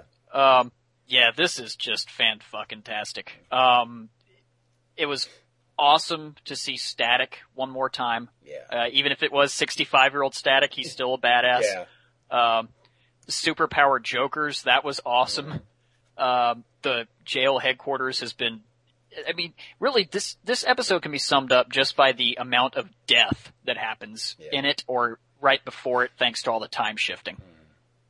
It, that's how you can remember this. Um, uh, J- Justice League headquarters being the remains of Hamilton Hill High School is a very nice touch. I loved that.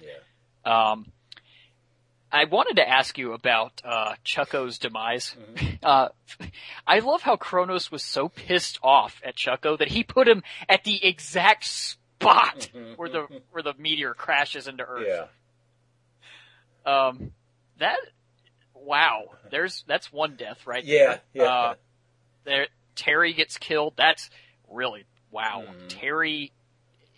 See, the, the thing was, since they didn't show Terry dying, um, and I, I, he obviously does die. I'm not questioning that. I'm wondering exactly how he died. If he was just because I, part of me thinks he was just electrocuted to death, but then you bring up that he could have just been ripped apart, and I was like, ooh, that's even worse. I've always read that scene. Yes, he gets electrocuted. We see him getting electrocuted. There's no way. There's no way around that. But I've always read it as once they cut away, he was quartered. That I just, I, I've just never seen it any, any other way in my mind. But you know, Yeah. it could be read as he was electrocuted to death. That's fine because we know he's being shocked. I just don't think that was Yeah. the killing blow. Yeah, no, you you could be absolutely right, and I think that would be just even more gruesome. Yeah. Just think that he was ripped apart in four different ways. Yeah, yeah. Um, I think what it, it, this is, we've mentioned this before during the Batman Beyond era, uh, that Kevin Conroy's vocal inflections can really be heard, like the different ones between, uh, old Bruce and young Bruce. This is great because you can really see it front and center here because he's talking to himself. Yeah, yeah. And it's awesome. We get old Bruce vocal inflections and young Bruce vocal inflections. Yeah. It's it's fantastic. Again, this is kind of like the first part. I'm just rambling. I really am because I love this thing so much. Okay. So, what do you think? I, I I love this one too. Um, you know, right right from the get go, uh, we realize that this is a different future to the DC animated universe. Um, you know, the Jokers are altered. Um, they they mentioned that they've killed a Green Lantern before, so we know that that little kid Green Lantern that we saw uh, previously in Batman Beyond is dead. But I, I do have a question about Warhawk. How old do you think he is? Because we see him without his mask a couple times. I would say 40s, just based on how old he looks. He does look at least 40. Okay, because I had pegged him at 30. So that 40, though, works a little better. Because what I was thinking is okay, let's say he's 40. We'll use your number, okay? Mm-hmm. They say that the Batman Beyond universe is about 50 years from the Justice Leaguers past, right? Right. So that means if I, I had all these numbers written down, but I was doing it with a with a different age. here. Okay, how old do you think Green Lantern is? Uh, yikes. Uh, mid 30s. Okay, yeah. Let, let's say let's say thirty five. Okay, tack on fifty years. So that would make him if he if he somehow survived to the Batman Beyond era, he's eighty five, right? Right. Then subtract off 40, saying Warhawk's age.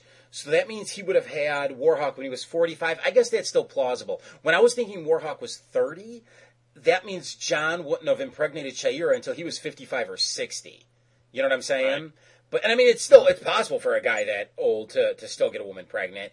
It was just one of those things where I was like, really, the math wasn't lining up for me. But if we make Warhawk 40, okay, it works a little better for me. It wasn't a gripe. It was just really like I needed to talk it out with you Uh-huh. to get it to work in my head, and now we've got that working in my head. Okay, okay. Yeah. Well, I'm glad you bring up uh, an issue of age because I have kind of an off the wall question here. Did Enid look younger to you in part two?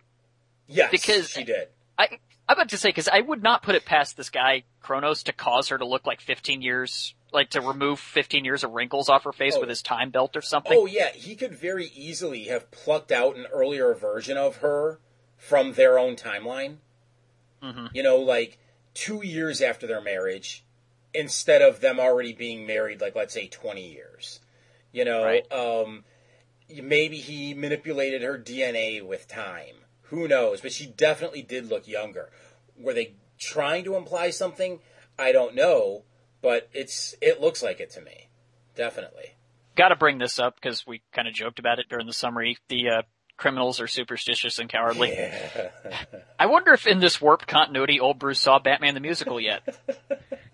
yeah, I, a superstitious and cowardly lie. it would have been funny if Terry just started singing that in the background, so we know that still happened. Just even humming. Yeah, exactly. and both, and like, young Bruce looks at Terry like, "What the hell?" And old Bruce just looks at him like, "Shut up." Yeah. One raises an eyebrow, the other leers at him. Yeah, yeah, exactly. oh, and I love that moment when uh, young Bruce meets old Bruce, and old Bruce is like, surprised to see me? And uh, young Bruce is like, a little. I'm more surprised I lived so long. I know.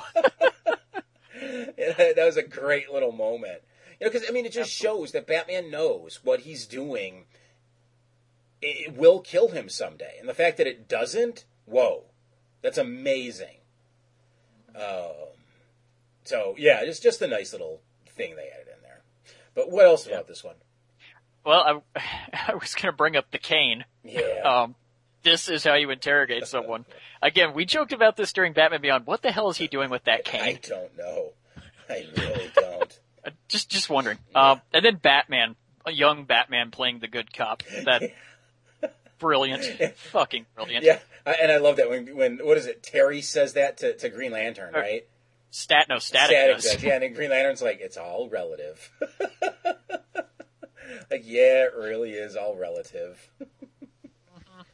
Um, oh, I, I did want to note uh, before I forget this. Uh, you know how we talked on an earlier WFP episode about the op- the new opening theme for this and how they were showing clips from that particular episode? They clearly showed clips from other episodes during this one. Okay, okay, good, good. So, just wanted to make sure we had that uh, straightened out finally. Mhm, mhm. But um, anyway, getting back to this. Um, uh, what was I going to say? Oh yeah, when the uh, when everything's going all to hell in the Coliseum at the end there, and the redcoats get teleported in. Um, it was kind of funny that one of them yells "fire at Will," and they fire at uh, at Terry McGinnis, who is voiced by Will Friedle. I wonder if that was a little joke. yeah, yeah. that is that is interesting. yeah. Another question here I had: uh, What was with the design of that guard robot in the pyramid? Was that like Pharaoh Joker? Yeah, it looked like a robot. At first, I forgot it was a robot, so I started thinking it was the Joker on the Venom serum. You know, but then it's a robot, so I'm like, I don't know what's happening here. I, I really don't know where I- that thing came from. I wish there was a commentary explaining what what inspired that design. Yeah, yeah, it's very weird, very weird.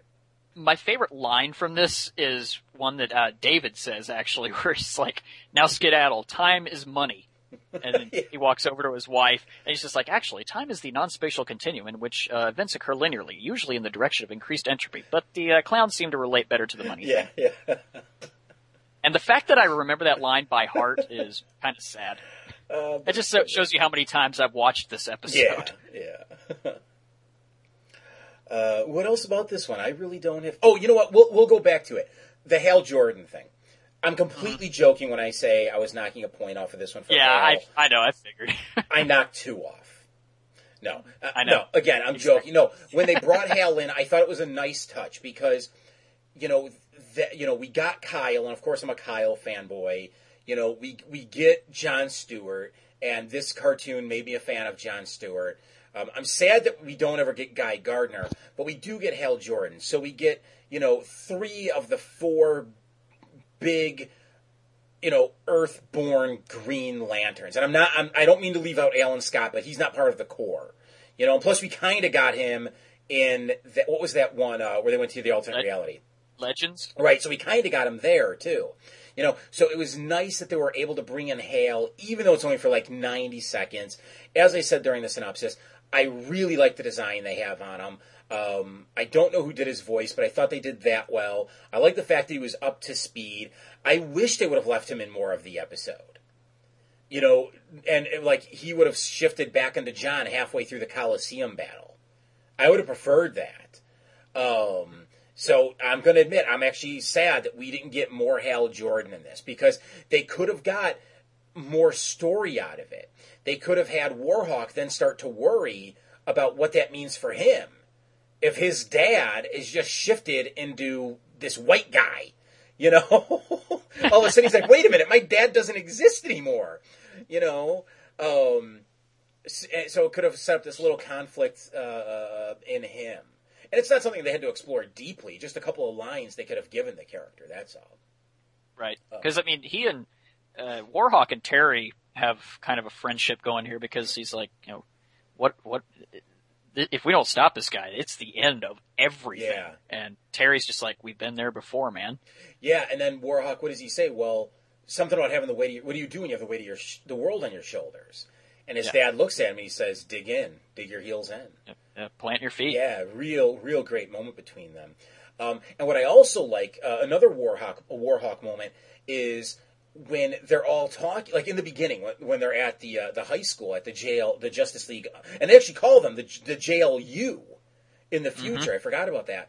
Um, when they're at the JLU high school base thing, he's like, "Well, don't you see? That means if the Justice League is here, that means we've we, we already won this battle." And then Yeah, Static said that. Oh, I thought I thought it was Warhawk. I'm sorry, but whoever it was, they say it, and then old Bruce is like, "Yeah, what does he say? Like flawless logic, if I ever saw it." And you know, he's like, "But I don't remember ever traveling into the future." So really, that's the moment where they're like, "Yes, this is an alternate timeline." This and it, it kind of telegraphs the fact that by the end of this, everything will be fixed. You know, and this whole thing will be erased. But that's fine. That's fine. I thought it would have been a gutsy move, though, if they somehow would have found a way to keep this future, thus erasing Batman Beyond out of continuity. How fucked up would that have been? you know? Yeah. I mean, I'm glad Yeah. they didn't, but there's that part of me that's like, oh, that would have been gutsy. I'm just gonna say that, uh, like I said in the first part, this is absolutely, positively in my top three favorite Justice League and Justice League Unlimited episodes. You can hold on to me if you want. So tell me about Wildcat. What's so secret you couldn't talk about it in the Watchtower? He's doing meta brawls. Illegal no holds barred cage fighting. Mostly superpowered criminals or guys with chemical enhancements. Only rule, they fight till one guy stays down. Why is he doing it? He loves to fight. Before he was Wildcat, he was the world heavyweight boxing champ. I remember. But doesn't he get enough fighting in the league? I think the league's part of the problem. It's like he's going through some kind of midlife crisis. I'm worried something's gonna happen to him. Oh. Next up is the Cat and the Canary. In this one, a group of ne'er-do-wells is unloading a truck of contraband weapons, and Black Canary is on stakeout. Uh, she contacts her partner Wildcat, who says he's hung up and, uh, don't worry, I'll be there in 10 minutes, and, uh, he's clearly fighting someone though. He, Canary can hear this over her, uh, comlink, and, uh, we see a quick clip of it, and, uh, Canary is, is through waiting for this, uh, or, or they're gonna blow the stake out and uh, she she goes down there and just beats the the fuck out of these guys and uh, uses her sonic scream to c- stop their truck from getting away. And uh, one of the goons was actually watching a webcast of an un, uh, an illegal underground cage fight uh, before all this went down, and Canary look walks over to the thing and she sees that the winner of this fight was none other than Wildcat, her partner, who was supposed to be there helping her. And Canary is not happy at this at all. And uh, we go to the watchtower, and Canary goes up to Green Arrow, who's doing some, uh, you know, just some training right now. And uh, uh, I forget what happens. She she starts flirting with him just big time, uh, pretending like she can't fight. And then she's like, "Okay, look, if I can get out of this hold, you have to help me." And she easily does, just like tosses him across the room. And uh, she, uh, on the way to wherever she's going, she explains that uh, Wildcat is doing these illegal underground fights, and they have to get him out. These fights are normally between superpowered criminals, and uh, she's like, "Well, I mean, maybe this, maybe Wildcat is going through a midlife crisis and needs to fight to feel worthwhile or something." So they drive up to some dude in a van down by the river. I'm sorry, and they get tickets to the Meta Brawl. Uh, thing, which is what this thing is called, uh, thanks to Ollie having money. And Ollie is not pleased at this at all because he's like, "Oh, this is why you brought me along," because uh, he really, he really, really, really, really likes Dinah, and uh, he he figures that she's just toying with him. So they end up going to the locker room at this uh, secret meta brawl place, and uh, Dinah pleads with Wildcat to stop this insanity, but uh, Wildcat, who's uh, been manipulated by the head of the Metabrawl. Uh, her name was Roulette. Uh, says that the League treats him like a has-been because he's old and has no powers. They hardly ever send me out on missions anymore. And so Canary is like, so you're mad at people with powers and down here you get to beat on them? That, that's what this is about? So Wildcat gets in Canary's face, which draws Ollie's ire, and, uh, he and Dinah leave. So Ollie's like, you know, I'm through with this shit. So, uh, Dinah says that, uh, outside the uh, locker room, look, Wildcat is like a father to me. He trained me along with a lot of other Justice Leaguers when we were starting out. You know, we, we have to get him out of here without the league knowing. And, uh, Ollie's like, oh wow, you're right, because, you know, the if the league finds out, they'll kick him out. And Dinah's like, well, yeah, that or worse. So, uh, Ollie and, uh, Dinah interrupt Wildcat's next fight, which is against the Atomic Skull. And Wildcat jumps in and stops all this huge brawl that's broken out between the, the, uh, the suits and the, the other villains there. And so, God, I forget what happens here. Uh, Wildcat is like, what, you know, what the hell are you doing? Canary's like, you know, pick your side, us or them. So Canary, uh, uh, Wildcat looks at the heroes, looks at the villains, and looks up at the luxury box where Roulette is staring down at him, and he just steps aside to allow the villains to attack them. However, uh, Canary stops this by proposing a new fight. Her against Wildcat. And if she wins, Wildcat is released from Meta Brawl forever. If, uh, he wins, she will never bother him again. Uh, so Roulette sends them to separate dressing rooms to prepare, and Wildcat is extremely pissed off because Roulette says, if you don't fight her, you're finished. And you better not take a fall either. You need to stay undefeated or you're basically worthless to me. Uh, so we go to Canary's dressing room and, uh, Arrow can't believe that Canary is actually going to do this. And he says that all this flirting, uh, to get him involved won't work again. And she, cause they're actually having kind of a heartfelt conversation here. And Canary says, look, it, it wasn't, you know, it's not always a game, Ollie. And, uh, you know, because she really meant some of the the flirting. It was there was something to the flirting that she was handing him, and uh, he says, "Really? Well, look me in the eyes and say it." So she walks up to him, and he takes the opportunity to gas her with one of his trick arrows, and uh, she falls unconscious. So Roulette enters, and she's she's all pissed off at Arrow's like, "Don't worry, you'll still have your fight." And uh, Wildcat now has to fight Green Arrow, and Wildcat's like, "You're you're fucking shitting me, right? This guy is not a fighter." And, uh, Arrow's like, hmm, maybe you'd rather fight a woman? and, uh, Wildcat is not at all pleased by this comment, and he proceeds to just beat the unholy uh, living fuck out of Ollie. And, uh, Canary wakes up in the dressing room, she runs out to the cage, uh, but she's restrained, and Wildcat continues the all-out smackdown of Ollie, who just continues to provoke him on, uh, uh Wildcat ends up beating him up so badly that he actually appears to uh, kill Green Arrow. He lifts his hand, uh, it just falls limp. He checks his pulse. There's no pulse. It looks like Ollie is gone. And, uh, Canary runs into the cage, just, uh, runs up to Wildcat, punches him right in the face and says, what have you done? Wildcat is just aghast at what he's apparently done and he leaves. Um, so after everyone in the, the meta brawl, all the the spectators and everybody leaves. Dinah's just kneeled by Ollie's body, uh, saying, you know, it was incredibly stupid, but it was really, really sweet. And she starts to cry, but then Ollie wakes up and he's like, really? so, uh, Dinah's all shocked and he said, I, I took a pill that put me into a metabolic stasis for a, a few minutes. I, and Dinah's like, you wanted to make Wildcat see what it was like to have killed a person. And he's like, oh, do you think it worked? And Wildcat walks up to him and he says, it worked. And, uh, he, he and Dinah help him up. He's very badly injured, obviously, but Roulette walks up to them all and says, yeah, yeah, right. You'll be back in a month, tops. So, uh, Black Canary says, uh, no. And she uses the Sonic Scream to destroy the entire complex. Uh, so we go aboard the watchtower and, uh, Wildcat apologizes to Canary and says, look, I'm done with this fighting. Seeing, seeing that body laying there really got through to me. And Dinah's like, you know, I believe you, but I want some assurance. So she opens a door where J'onn, J'onn J'onzz is sitting in front of an empty chair where it's clear that Wildcat is going to be going into counseling. And, uh, Wildcat's like, yeah, this is going to be harder than any fight I have ever been in. So he goes in there. Door closes. Uh, Ollie limps over on a crutch to Dinah, and uh, he's got a broken shoulder and a broken leg, and he asks her if she wants to go get some coffee, and she's like, "Sure." And Ollie's like, "Good, because you're buying." so, what do you think? Um, yeah, I don't know. This one doesn't do nothing for me.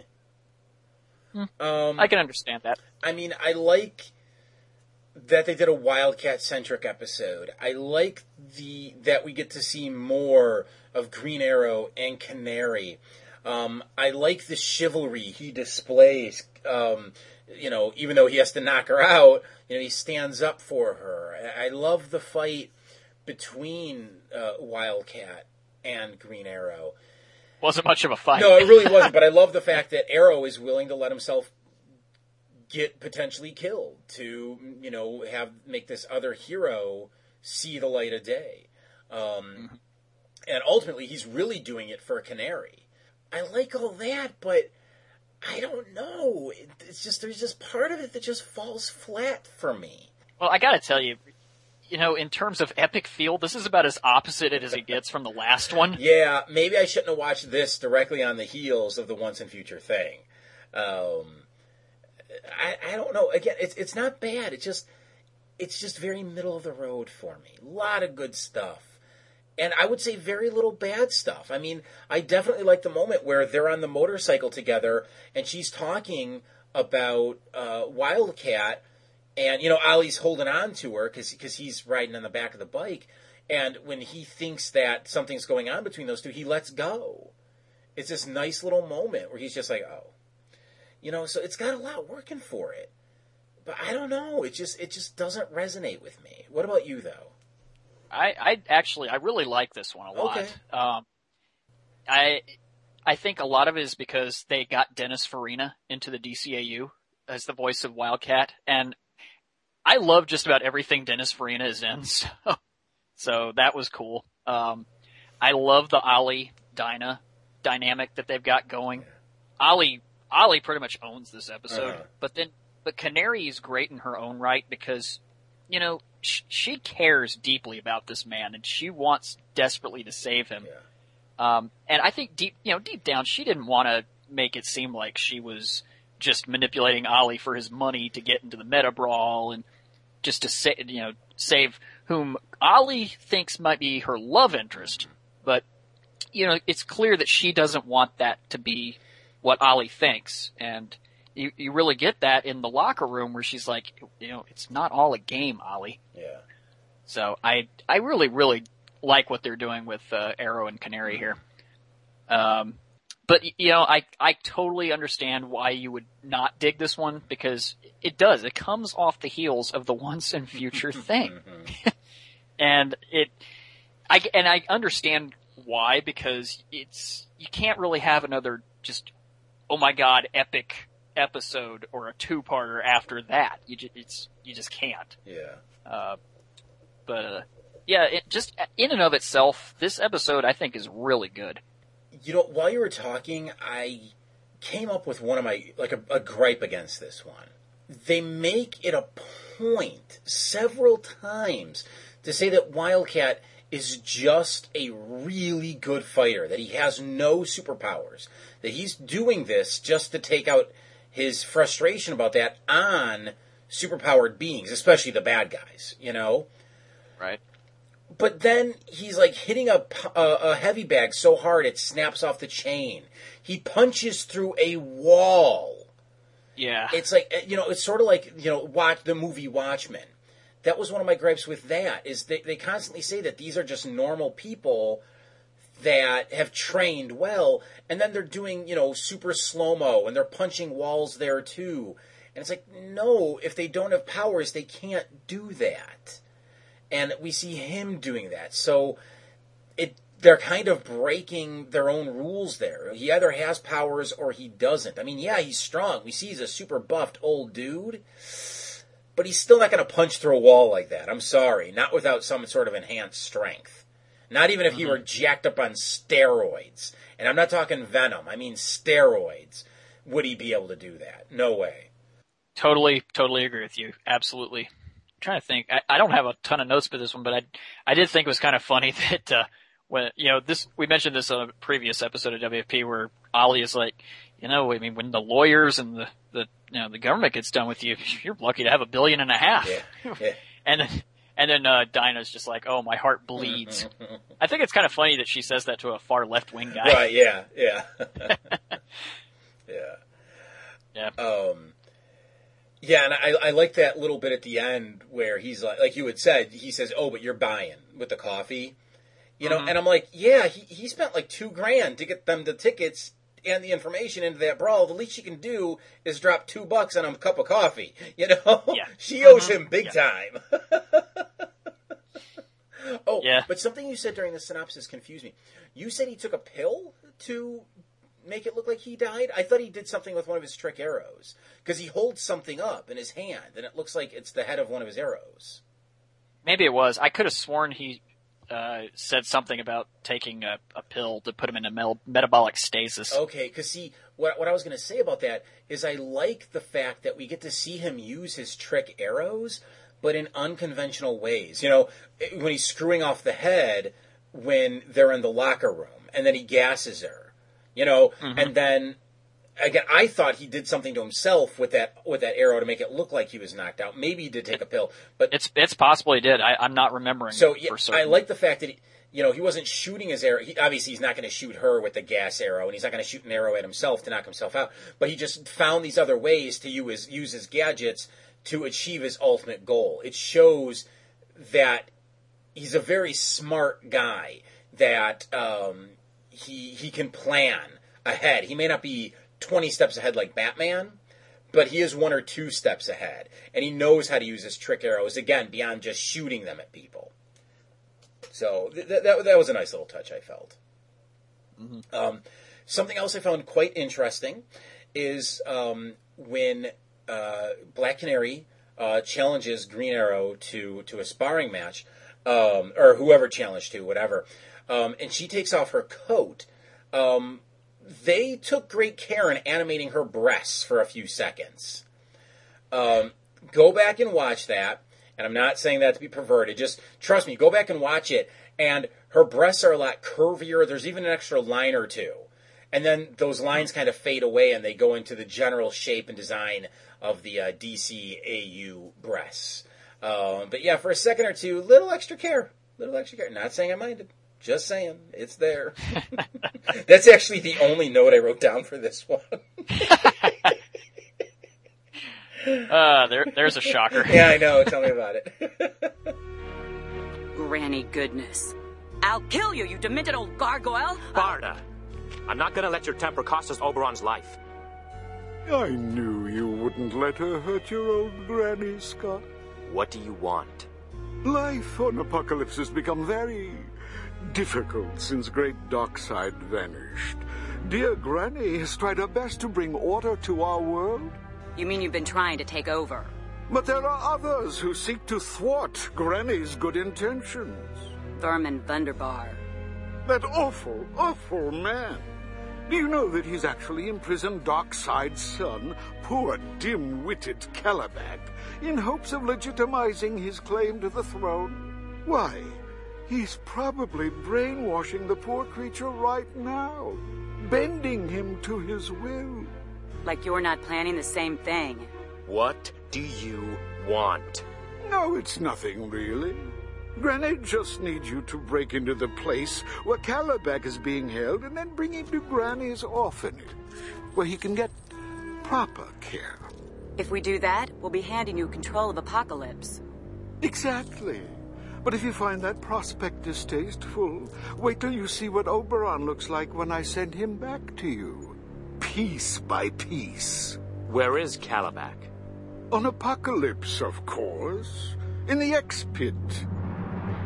Why, you're not afraid of the pit, are you, Scott?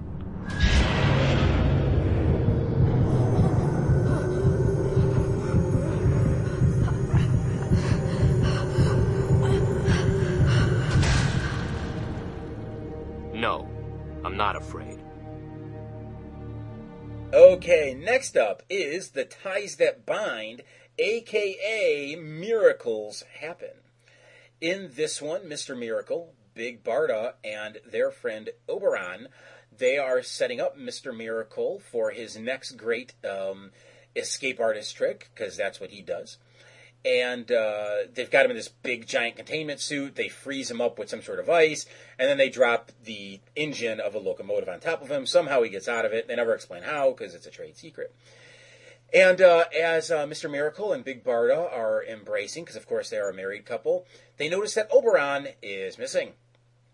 And uh, who should pop out of the shadows but Granny Goodness, basically saying that if they don't help her take down, and what was his name? Vundabar? Vermin Vundabar. That's it. Help her take down him, they will not get Oberon back. And it is Oberon, right? I'm pronouncing that correctly? Yeah. Okay. Yeah. Because remember, Darkseid at this point is dead. So there's a power vacuum on Apokolips. Um, they obviously don't want to help Granny Goodness because they have a history with her. Uh, Barda having been one of the Furies. In fact, I believe she was the leader of the Furies. And uh, Mr. Miracle having been, you know, tortured mercilessly by this woman. And, uh, but, uh, you know, so they go to the league. They go to J'onn specifically, that being J'onn J'onzz. And they're like, look, we got to, uh, we, we got to, we got to save our buddy. And J'onn's like, no. And they're like, wait, wait, excuse me? And he's like, look, we are not going to oust one dictator just to put another one in. I'm sorry, your friend, we can't do anything for him. Meanwhile, the Flash is hanging around in the background, and uh, he he's all like, "Look, I'll I'll help," and J'onn's like, "No, we're not doing anything about it." So uh, the, the the couple they walk away, and the Flash joins up with them, and he's like, "Look, you know, I'll help you out," and Bart is like, "You're not Superman," and he's like, "Look, I may not be as strong as him, but I'm faster than him." So they're like, "Okay, okay, we'll use you." So uh, all three uh, jump to Apokolips in a boom tube, and uh, from there it's just a matter of them getting into the fortress. Uh, oh, oh, you know what? I, one of the things I forgot. I'm sorry, guys. Is that Granny wants uh, them to free Kalibak? Kalibak, Caliban, Kalibak, Kalibak. Kalibak. Um, you know because Vundabar or whatever is brainwashing him, and they're like, "Well, you're just going to brainwash me." And she's like, "Yeah, but what are you going to do? I got Oberon, you know." So they got to go free him. You know, they got to free Oberon. All this and that. Uh, when they get there, we see they don't see, but we see that Oberon's on a giant table with these giant knives coming down at him. And if he doesn't complete a challenge within 60 seconds, he'll be eviscerated. And Billy the puppet. Oh wait, never mind. Um, so nice. Yeah. So uh, you know the Flash ends up freeing Kalibak. Um, I mean, I don't care. Um, Kalibak's all like, "Oh my god, I was just freed by an enemy." Uh, Barda and Mr. Miracle come up and they're like, "Look, you know, this is what's going on." And Kalibak's like, "Okay, well, the enemy of my enemy is my friend, so I'll help you guys out, but I'm not happy about it." So you know, they're trying to get out of the base. It's just one trap after the next. You get a couple of flashbacks to Mr. Miracle's past when he was a little boy, uh, being tortured and tested by Granny Goodness. And uh, what the hell happens? Um, I don't know. Shit blows up. They get out of the base. What? I don't care. Um. okay, well, the, they uh, yeah. yeah they do they do get out of the pit, and uh, Granny Goodness confronts them, and uh, well, the building blows have, up. Vundabar right. blows up the, bu- the the bus, the bu- the building. I should have meant to say. yeah, and uh, they have Kalibak in tow, and uh, Granny Goodness is like, "Oh, you you you've rescued uh, Kalibak! Oh, and, that's a good Granny Goodness." I bet if I had like a few minutes to really perfect it, I could do like any of her lines. Oh yeah. Uh, but anyway, um, so they're like, "All right, yeah, where's Oberon?" And uh, she's like, "Oh, he was rude to Granny Goodness, and uh, I had to eviscerate him because I'm Billy the puppet and I'm Jigsaw and I'm not no um like." And then she, she uh, it turns out that uh, J'onn was impersonating Kalibak. Uh, at some point, they did they pulled a switcheroo and uh, J'onn uh, said like reads uh, Granny Goodness's mind very quickly, and it allows Flash to zoom off and save Oberon right before he's sliced into several pieces. And so Oberon is safe, Kalibak is imprisoned on Earth, and uh, Barda punches Granny Goodness in the face, and that's it, pretty much. Yeah. So what are you thinking? if you remember on the forums, I don't know if you read the feedback thread Yeah. from the last episode. Yeah. Yeah. I was like, oh god, I hate this episode. And then I, I posted something the other day where I was like, you know what, folks, you need to listen to this episode just to hear my thoughts on Right, this. yeah. Uh, when I watched this one back in 2004 or 05, whenever it was, um, I remember little from this thing other than I was bored senseless and I never ever wanted to watch it again. And so this was only the second time I had ever watched this episode.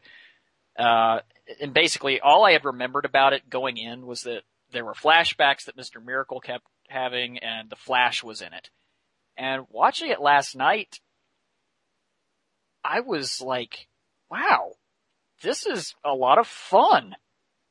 I gotta tell you, I, I thought it was fun. It was exciting. I loved the Flash. I, I, you know, this is, that's the, you know, and that's the thing. I'm going to get to that in a second, but Flash was awesome here. His interactions with Barda are, are just hilarious. Yeah. Uh, and I loved the, you know, the, the twist with J'onn at the end there. I, I didn't remember that at all. Uh, but anyway, get, getting into the Flash, uh, he returns in Apokolips based episode. Yeah, that's weird. Very, very weird. Not that I'm complaining because we hadn't had Wally at any point in JLU yet. Yeah. So At least not I'm glad speaking he's role because he's been. We've seen him, but he's not said anything. Right. Yeah. So, you know, at least he's back. Right. Uh, at least Michael Rosenbaum is back. Um, but yeah, I, I can't believe how, just how much my mood has changed on this one. Now, that said, I don't blame you 100% for not giving a shit about this episode because I was like that at one point too. I completely understand where you're coming from. And again, I mean, I'm not really claiming it's terrible. I know during my synopsis I was all like, "Oh, I don't care," but that's the that's the that's what I'm getting at. I just don't care. You know, it's and it's not like the last one, the Cat and the Canary or whatever it was called. This is an I don't care on a different sort of level. Um, I think Mr. Miracle's got a cool design. I'd get rid of the cape. I'm not crazy about his cape, but he's got a cool design. That's neat. I like Big Barda. I like her design, and not just because her tits are hanging out half the time. You know, I like the fact that they're this couple that got away from Apokolips and they're trying to live a normal life on Earth and be heroes. Um, I like the fact that Mr. Miracle is he's like Kalibak's stepbrother or something. I forget how that whole relationship works out. Uh, so somehow he's kind of connected to Darkseid in that. You know, there's all this. Well, wasn't what's that? I'm, I'm sorry. I'm sorry to interrupt. But wasn't Mr. Miracle the one who was traded from New Genesis? Yeah, because remember, the- I in the exchange? thought I thought Kalibak was Highfather's son, Mhm. but it turns out oh, Mr. Miracle was Highfather's son, right? Right, right. Okay. So I mean, there's all this interesting stuff with them. It's just the way they were executing it. It did so little for me, you know, and I really felt like okay. Granted, they weren't going to do another two-parter you know, because I mean, the Once and Future thing ended the first season of JLU, correct? Um, I believe so. Right. Yes. So I, I don't see them doing another two-parter to launch, especially because in this in the JLU era, they're really just trying to do one-parters. To, to, you know, so they weren't going to do a, a two-parter to launch the first season, but I really wish they would have done it where the first part was all flashbacks to Mr. Miracle and Barda's past. Because keep in mind, we don't get any of Barda's past. She just is like, oh, I was the commander of the Furies. And then that's it. It would have been really interesting to see them as in their youth and juxtaposing their histories, and we see them get away. And then the second part, now we care about them. We we understand why they want to go back and stop Granny and save Oberon and do all this and that. And then I would I would be completely hooked. But I'm just not. Because we get these really short flashbacks that just do nothing. Nothing at all for me in, in, in this story. I needed a whole nother episode. I have a question here. When did Kalibak become so articulate. Yeah, yeah, It's like he's all of a sudden gained about 30 IQ points. yeah. Not that I'm complaining because I think he had some pretty damn good lines. I really did. It's when he's talking to Vundabar. Yeah. He's like, "You're about as noble as my armpit." Yeah. Uh, but uh, yeah, that that was very curious. Yeah. I'll say. Not going to count off No. for it. It's just weird. Yeah, and then I don't know if we've ever seen Kalibak be this much of a badass. Normally, he's been portrayed as kind of like he's supposed to be super, like a super badass, but then he just He's gets an his oaf. ass handed to him. And here, he's just going wild. And I loved that. I, I, I liked seeing this Kalibak because my understanding is he is supposed to be a big badass. But I really think this is the first time we've seen that. Yeah. What did you think of uh, uh, Flash's little tornado into the the, the what is that force field thing that Uh, turned in- into an exploding tornado? What what was that? Where did that come from? I don't know where it came from, but I have two things to say about it. I find it interesting because, you know, later on in the Great Brain Robbery, when Luthor's in the Flash's body, remember we see Luthor unleash Flash's powers to the point where he's like vibrating his molecules, but in a, in a like a very negative way, and he's destroying like parts of the station. Remember that? Mm-hmm. So this is almost showing this is almost foreshadowing to that. So somehow the fire mixed with the vibration causes an explosion in the wall. So that was interesting. But Yeah, I'm I'm sorry to interrupt. I Uh-huh. really am, uh, but I just remembered this that that wasn't the last appearance of Doctor Fate because Doctor Fate comes back in Great Brain Robbery. So I'm oh, I'm sorry. he does. You're right. Yeah, yeah. Uh, I'm sorry. No, okay, okay. please continue. Yeah, okay. but my the other thing I was going to say about it is I don't like the fact that they had him. I understand they needed the Flash to do something because at the end they all get a beat. You know what I mean? Just to put them over. Um, but the reason I'm not keen about him exploding the wall, why didn't he blow up the fucking wall when Mister Miracle was drowning? I mean, I get it that they needed to show Mister Miracle escape you know, because that's that's how it works out for the story. But when you actually look at it logically, the Flash could vibrate through the wall and either explode the wall, grab uh, uh, Miracle. Did I say Fate earlier? I'm sorry if I said Fate earlier. Um, grab Miracle and vibrate him out of the room, or just there's so many different ways he could have got him out of that room, and then to see him destroy a wall later on, it makes me just really go, why didn't he do that earlier to save the guy? You know, it it just doesn't. That just yeah, that bothers the shit on me every time I see this one.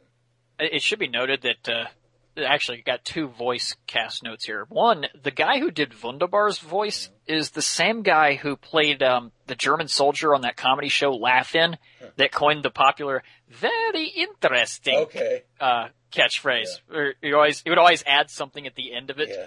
like "very interesting" but stupid. Yeah. Just shit like that. so I thought that was kind of cool that they got him to do this guy's voice. Um, the other thing is Jeremy Piven did the voice of Elongated Man, which is very, very weird to me Yeah. because uh, he's Piven is, has really established himself as a uh, a popular comedic actor right now, and uh, in some uh, very adult oriented comedic movies. So here seeing him do the voice of Elongated Man was like, wow, cool, Yeah. okay, strange, but okay, I'll allow it because I like Jeremy Piven. Yeah. Yeah, no, uh, t- two more things I want to mention about this one. Um, in the beginning, when we see Mr. Miracle unmasked, we see Barda, and we see Oberon, all their faces, I mean, these are characters created by Jack Kirby. Um, you know, they're fourth world characters. But their faces in that scene are very Kirby inspired. And I know Bruce Timm's style, which of course is the DCAU style, is based on Kirby style. But they were going the extra mile in that opening sequence to establish that.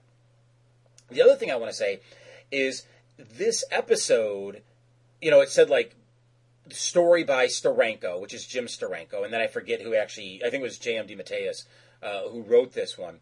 Um, what's interesting about that is the character of Mr. Miracle, if I'm remembering my, my comic book history slash trivia correctly, the character of Mr. Miracle is actually based on Jim Steranko. Um, I want to say he was an actual escape artist, and he and Kirby were friends. So Kirby, you know, said, "Hey, I'm going to make this character all about you." Uh, so it was nice Huh. to see him actually have some sort of credit in uh, actually crafting this episode here. It's just a shame that it was a very ho hum episode. What were you thinking? You're gonna kill Superman and everyone else on the island. We have to sanction Doomsday. We were going to get to Superman somewhere down the line, and we've been trying to stop drug traffic from San Vaquero for years. The way I see it, three birds, one stone. Call it off. Anti-abort safeties have already engaged. I couldn't stop it now if I wanted to. And lastly up today is the Doomsday Sanction. In this one, uh, it opens up with Amanda Waller uh, waking up one morning and she goes to get her coffee and we see a news report that an island volcano is near eruption and it's going to be a catastrophic one. It's going to totally destroy the island that it encompasses. Um, the report also says that the Justice League is going to help with the evacuation and Waller calls someone and tells him or her to get all of the Cadmus division heads to the meeting an hour early. Also on the news report, we see that Lex Luthor has officially announced his candidacy for president of the United States. Uh, so Waller goes, takes a shower, and we see her security cameras going offline one by one without her knowing. Uh, when she turns the water off on the shower, a hand is holding her towel out for her. She rips the curtain open to see Batman holding it, and he's just like, get dressed. It's time we talked. So we get the title, uh, music. Afterwards, uh, Batman, uh, starts rattling off Waller's accomplishments and she's like, hmm, really, you know, why don't I start, uh, rattling off yours and I could, you know, I could just blow your secret identity anytime I want. Batman's like, fine. How about we step into the light together since, you know, you've bypassed Congress repeatedly, had secret weapons created, and run illegal cloning experiments. Uh, so Batman's like, look, what, I, I want to know what you, what you think you're doing. And, uh, Waller says that, uh, for Luthor to get his pardon a few years ago, he had to divulge everything that happened during their parallel universe trip to, against the Justice Lords. So she ran some computer simulations. If the Justice League ever went rogue, the human race wouldn't stand a snowball's chance in hell of surviving. But that was before Cadmus, and now they have the technology to defend themselves. And Batman uh, takes a threatening tone here and is like, "Look, if you ever present a threat to the world, the Justice League is going to take you down." And Waller is just like in total incredulity, uh, incredulity, uh, retorts that you all have a space station with a gigantic weapon pointing down. And then in another world, seven of you, actually it was only six, but, uh, overthrew the government and assassinated the president. We're the good guys. We protect humanity from a very real threat. You. So, Batman leaves without saying another word, and, uh, we go aboard the watchtower, and, uh, Batman is giving his report to the rest of the original seven. And I say seven because yes, Shayera is there too. Um, and he lays it out. Cadmus is developing weapons specifically to fight us, the Justice League. And, uh, J'onn is like, yes, they're worried we've grown too powerful. And, uh, meanwhile, we get, uh, we get like a pan to, uh, Waller addressing her roundtable, uh, and Emil Hamilton says that Galatea and the Doomsday weapon are progressing nicely from their respective injuries, and they'll be operational soon. And, uh, Waller then asks a woman named Tala, who's a witch, uh, if she can come up with a, way to retrieve the armor, which is a reference to the Annihilator. And she says yes, but I'm going to need additional resources. And uh, we go back into space, and Flash says, "Look, the Justice Lords went rogue because their Flash died. So as long as you focus on keeping me alive, everything's going to be peachy." so the rest of them are are just like staring at him, and J'onn says, "Hmm, let's put a pin in that theory to explore at a later time." So Superman says, look, I've seen the federal budget. There's no funding for a Project Cadmus. So where is all this money coming from? And they're like, you know, the obvious suspect is Luthor. So, uh, Batman says, look, it, it, he's the obvious suspect, but if he's funding Cadmus, he's doing an excellent job of covering it up. So he says, look, I put the question on the job. If anyone can find the link, he can. So meanwhile, he'll keep following Waller. So we go back down to Cadmus and Waller asks Dr. Milo, yeah, we all remember this schmuck, right? She asks him how his splicing experiments are going, and he has nothing to show, so Waller fires him on the spot and tells him that if he ever tells anyone about Cadmus or his experiments, he will be permanently sanctioned. So Milo does not take this well, and he leaves, and he goes into another room where none other than Doomsday is imprisoned. So he explains to Doomsday, look, I know you're faking this shit. Your, your, your, your, your, uh, frontal lobe is fully regenerated. Uh, but here's here's how it is. You were cloned from Superman's DNA, and you were trained to hate Superman. You were repeatedly injured, um, and you were supposed to be the ultimate weapon against Superman. But when you became uncontrollable, they shot you into space uh, in a rocket, and you did not take well to this because you your struggles uh, threw the rocket off course, and you crash landed on Earth and fought the Justice Lord Superman, and he was the one who lobotomized you. And Milo says, but Superman isn't your enemy though. It's Amanda Waller, Emil Hamilton, and the rest of Cadmus. So Milo's like, don't we both deserve retribution against them? And Doomsday's like, yes, release me. So Milo does. Doomsday promptly kills him, and uh, Doomsday escapes the compound with the utmost of ease. And uh, we go to the island where the volcano is going to erupt, and the League is trying to evacuate everyone as quickly as possible. Uh, Superman is trying to make these miniature holes in the volcano so as to ease pressure off of the main valve. And uh, it's at this point that, that Doomsday appears inside the volcano and just totally assaults Superman. So they start fighting, and Superman uses his heat vision to drop a rock on top of Doomsday. but in retaliation, Superman punches Superman, uh, sorry, Doomsday punches Superman right in the eyes to prevent any further, uh, nonsense of that nature. And, uh, so meanwhile at Cadmus, uh, General Eiling is going over a map of this island and says, we've tracked the stolen pot to, uh, this place. And I think it's kind of funny that they actually say the word pot here. But, uh, anyway, uh, so I guess this, I think the island was called San Vaquero or something like that. And, uh, uh, he also says that Doomsday went straight to Superman. I love a well-conditioned soldier. And Waller's like, uh, we can't, you know, we can't leave this thing running loose. He could try to kill everyone on the planet. So stop him by whatever means necessary. So she leaves and Eiling calls someone and says commence Operation Firewall. This means that there's this missile, uh, we see this missile being shot, uh, towards the island. While Superman and Doomsday continue their brawl, uh, J'onn, uh, and Batman are aboard the watchtower, uh, tracking the, uh, the rescue efforts and everything, and they see on their spectrograph that there's a missile heading towards the island, and that its warhead is lined with kryptonite. And, uh, J'onn is like, well, no, there's no way we can shoot it from here. It's moving too fast. But who fired it? And Batman calls Waller on her private line to the president and says to call off the missile and that if anyone on that island dies, he's coming straight for her. And, uh, Waller hangs up. So she goes straight for Eiling. And while Batman, uh, they're like, all right, we'll, we'll send Captain Atom to, to get the missile. And he's like, Batman's like, his top speed is Mach 2. He'll never reach there in time. So he gets into a javelin and just heads straight for the missile, going as fast as, as the javelin can possibly go, using the Earth's atmosphere to make him fall even faster. So Waller storms into their, the Cadmus war room, but Eiling says, look, we had to sanction Doomsday. We were gonna, we were gonna have to deal with Superman somewhere down the line, and we've been trying to stop drug trafficking in San Vaquero for years. Three birds, one stone. And he can't call it off now because the anti-abort safeties have engaged on the missile. So, right at this point, Doomsday is beating the hell out of Superman. Uh, like, he's near death at this point. And Wonder Woman, uh, is like, look, I'm going back for Superman. So she tells Flash to get everybody else off the island. Uh, Batman, meanwhile, is forced to magnetize the javelin itself to the missile and uh, try and steer it away from the island before it explodes. And he ejects uh, himself from the javelin before it explodes, and it does explode, sending this tidal wave towards one side of the island. And J'onn is has lost all contact with Batman after this happens.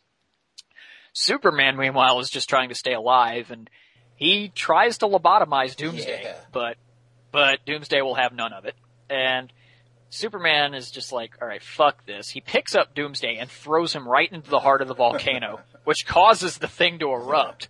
And uh, Wonder Woman flies Soups out of there just in the nick of time. Uh, so we go aboard the Watchtower, and the League has Doomsday in front of them, encased in solidified magma, and they're trying to get answers from him. Uh, and he's he's just like, "Fuck you! I'm gonna kill you." No, I'm really gonna kill you. Uh, did I mention that I'm gonna kill you? And uh, look, he just says, all you need to know is I will get out of this and I will kill you. So Superman then decides that Doomsday is too dangerous to try and imprison on Earth, so he opens a panel in the floor and we see the Phantom Zone projector from way back in the Jax-Ur and Mala days. And uh Doomsday promises to return one day and guess what? Kill all of them.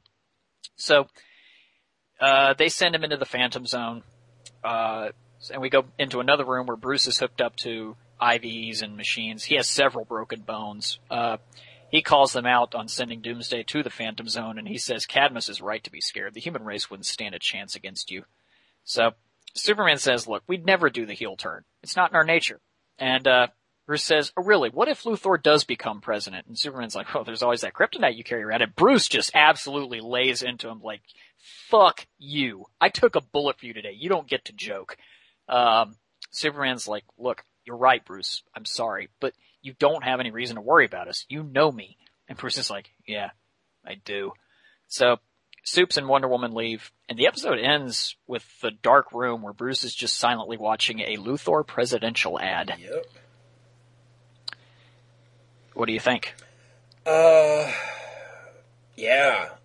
Um, I, I, I don't think this one's perfect. I'm going to say that right now. Me neither. Um, I, this one, I definitely have some problems with this one, but overall, I I really do in, enjoy the tone of this one. Um, I think the cliffhanger leading into the opening title sequence is awesome. it's Batman and Waller's uh, uh, bathroom, right? If I'm remembering correctly. Yeah. Yeah. that that is so cool. Um, that they foreshadow to an episode we'll be talking about next time, Task Force X. Yep. Um, that's very neat.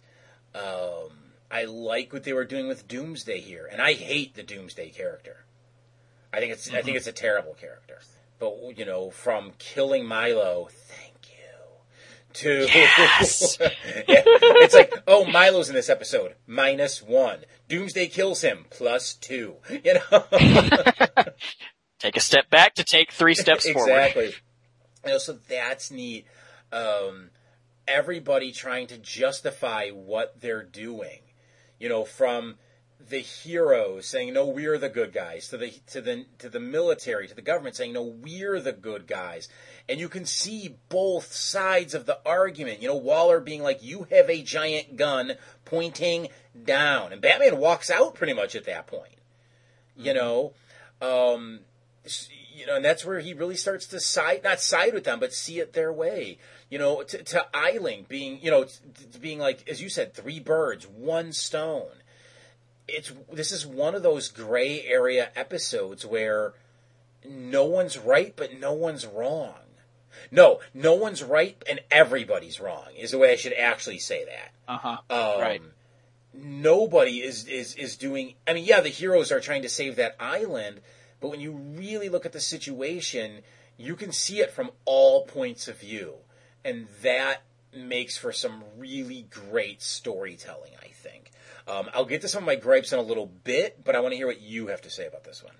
Um, this one, I've seen this episode. I don't even know how many times, but it, it really, I remember it being one of my favorites. Um, and it is, it is a, it is a fantastic episode. It, ha- it's critical in the Cadmus story arc. Um, but as much as I love this episode, there is a colossal plot hole here. What's that? Um, okay. Waller claims that Luthor had to tell the, about the Justice Lord's adventure to get his pardon. Milo tells Doomsday in the lab that he was created by Waller and Hamilton and Cadmus, who all these Cadmus people, and conditioned to hate and kill Superman. But Doomsday was clearly already alive during the happenings of a better world. The events that Waller says directly led to Cadmus's creation because of a fear of the League turning rogue. So how was Doomsday alive during a better world if the events of a, a better world led to his creation? Is that what they said? Oh man, I'm gonna have to watch that again. Okay. Yeah. Yeah, because wait a minute. Then they say, yeah. Now I'm completely confused. Yeah. Huh. Good point. Yeah. Yeah. But that said, and that, and that is, I'm definitely counting off this episode for that. Mm. That's why I said I agreed with you. This is far from Yeah. perfect, but this episode is fucking awesome. Uh, I honestly thought back in 04 when I watched this for the first time that this is where we might get like a Tower of Babel like story Oh, yeah. in the cartoon because just because of the end of the episode. Uh, you know, you see that Bruce's facial expression is anger, but he's downright terrified of what's going to happen if Luthor becomes president. Right. Yeah. So, yeah, that I, I do. I I love this one. I can watch it anytime. Yeah, yeah. And one of the things I, I didn't mention that I love about this one, and uh, you know, I was I was watching this earlier today, right? And I completely forgot about how they handled Doomsday in this one, like what they did to him. And I'm like, okay, they've got some sort of committee going on. You know, they're on trial. It's very dark and ominous. And then like he brings up the Phantom Zone projector. I literally marked out while I was watching this. I was like, Phantom Zone! And then I remembered I was at work and I should not really mark out. you know? Yeah, people might look at you strange if you just yell out the words Phantom yeah, Zone. exactly. Ran- Exactly. but uh yeah, I mean that that's a dark moment. Um Made darker by the fact that they are in the dark. Right, exactly. Um, it's a very frightening moment because it's one of those things where you're like, this really is a step in the wrong direction for the league, taking them down the path to make them the lords. Because you know, the lords, if you remember, and please correct me if I'm wrong, they really thought they were doing right by the planet, weren't they? Yeah. Like they were taking over to, to like basically, yeah, they were you know, tightening their iron fist, but they thought that they were protecting the people, and that's what the League thinks they're doing here. They're ridding the world of Doomsday to save the people, and uh, that's that's not a good place to go. If superheroes start becoming judge, jury, and executioner, you know, um, uh, that that's a slippery slope. It is, and I totally agree with you. But I, I can, by that same token, I think it's kind of a, over the top for Bruce to be mad about them sending Doomsday into the Phantom Zone. It's fucking Doomsday. Well- All he does is kill, kill, kill, kill, kill, mindlessly. Right? No, no. It's it's one of those things where it's like he probably agrees that their choices were limited on what they could do with him, but he's just basically saying, "Look, this is the kind of thing that's going to lead us to become the Justice Lords, and this is why they are afraid of us. We have a gun pointing down, to say the line again. We have a ray that can send anybody into an alternate dimension, potentially with no exit. Like, it, like they could just point that at the White House and boop, gone. You know? And so that's all he's saying. He's like, we have weapons and tools that are way beyond earthly human science. And to expect them to just put us on a pedestal and worship us or cheer us is is very, very egotistical and almost on a, a Luthor like level. That's what Batman's ultimately saying there. Um, again, even though he probably agrees that their options were limited on what they could and should do with Doomsday. Yeah. Uh, another thing I like about this episode is, without saying a word, they told they showed us how Waller knows Batman's identity. Hugo Strange is at the Cadmus table. Oh yeah, I didn't put that together. Doesn't he come into play later on? Like we're supposed to assume he was. No. I thought he was. We're supposed to assume he was brainwashing people or something later on. No, because Hugo becomes part of the Bat embargo, Oh. and he's never seen again. They replace him with somebody else. I know what you're talking about, where he's torturing this dude is torturing the question, Yeah. but that's somebody else. Okay, okay. Mm. But yeah, you're right. There we go. That's how she knows. Another thing I actually didn't did not like about this episode, I hated what they did to Doomsday's voice here. Uh, in a better world, Michael Jai White's voice was perfect. I loved how uh, just he didn't have very many lines at all, but I loved the delivery. I loved the tone, the pitch, everything about it. And then they just, yeah, I know you could say, look, the lobotomy fucked his voice up or something. I don't know. I guess you could say that, but still, I hated that they altered his voice here. It's still Michael Jai White, but they they did they they altered with some you know like they altered they did the sound editing to it, and I hated that. Yeah, I don't remember his voice from last time, unfortunately, so I can't say. Um, one of my gripes, though, is how did Doomsday find Superman in the volcano? Uh, Does anybody the tell only- him? No, the only thing I can think of is that he, since he has super hearing, since he's made from Superman's DNA, he overheard uh, somebody in Cadmus talking about it. Okay, but like, but but speaking of that, if he's made from Superman's DNA, how is he super strong? Right when he comes out of that prison he's in, doesn't he need the sun? You got to assume he would have been. The lighting in there was reddish. That's got to be a red sun thing going on. Where, where did he get the, the the sunlight to make himself super strong to whip Superman's ass? Good point. You know, I mean, yeah, maybe he zipped over to the other side of the, the, the, the, world and soaked up some sun, but there's no indication that he does that. He makes a beeline straight for that volcano. So again, yeah, how did he know? I, and again, super hearing, sure, maybe, but his super hearing wouldn't be working if he was under that red lamp. Mm-hmm. And so then, how how did he hear them? How did he know to go there? And why is he so strong? Now, sure, you could say maybe they tampered with his DNA, so he doesn't need the yellow sunlight. But why would they do that? Because they need a way to control him. And again, that yeah. room is red. There's, you know, they never say you're under a red sun lamp, but you, if you know Superman lore, you know what's going on there. So I don't know. I don't know. Oh, I was, and then I was going to say, I love that moment when Superman is so desperate, as you said in the synopsis, he actually tries to lobotomize Doomsday. And Doomsday's like, nah, uh, not happening. Not again. Can't beat me the same way twice. That was, again, surprising. I forgot that happened in here. Another Justice Lord type act. Mm-hmm. Exactly. exactly. Um, well, I was going to say a minute ago is uh, actually just a quick little note here is Dr. Milo actually mentions uh, Dr. Langstrom, Man Yeah, Bat. he did, didn't he? So clearly Langstrom is still alive. Mm-hmm. Mm-hmm. Well, why would he have been dead? Did we think he died? I don't. I don't know. It didn't. I I could have sworn there was an episode of BTAS where he was just badly, badly injured, and we didn't. We may have questioned what happened to him. I don't. I don't remember. It was a long, long, long, long time ago. Okay. Yeah. Um. What was it? There was something I wanted to say. Oh, oh, oh. Okay. Batman in the jet, magnetizing it so that it picks up the nuclear weapon, and all this and that. What is more badass? Batman flying the old watchtower out of orbit and crash landing it on the Thanagarian generator thingy, or That- Batman, hang on, or Batman attaching his ship to a nuclear weapon that is enhanced by kryptonite and flying it off so that it detonates safely at sea. I I still go with uh, the Watchtower. Yeah, because it, it was just he dropped a fucking space station on top of a city, a, a thing that's like as big as a city. Uh, that was generating a, a force field, or well, not even a force field, but what you know that generator thing.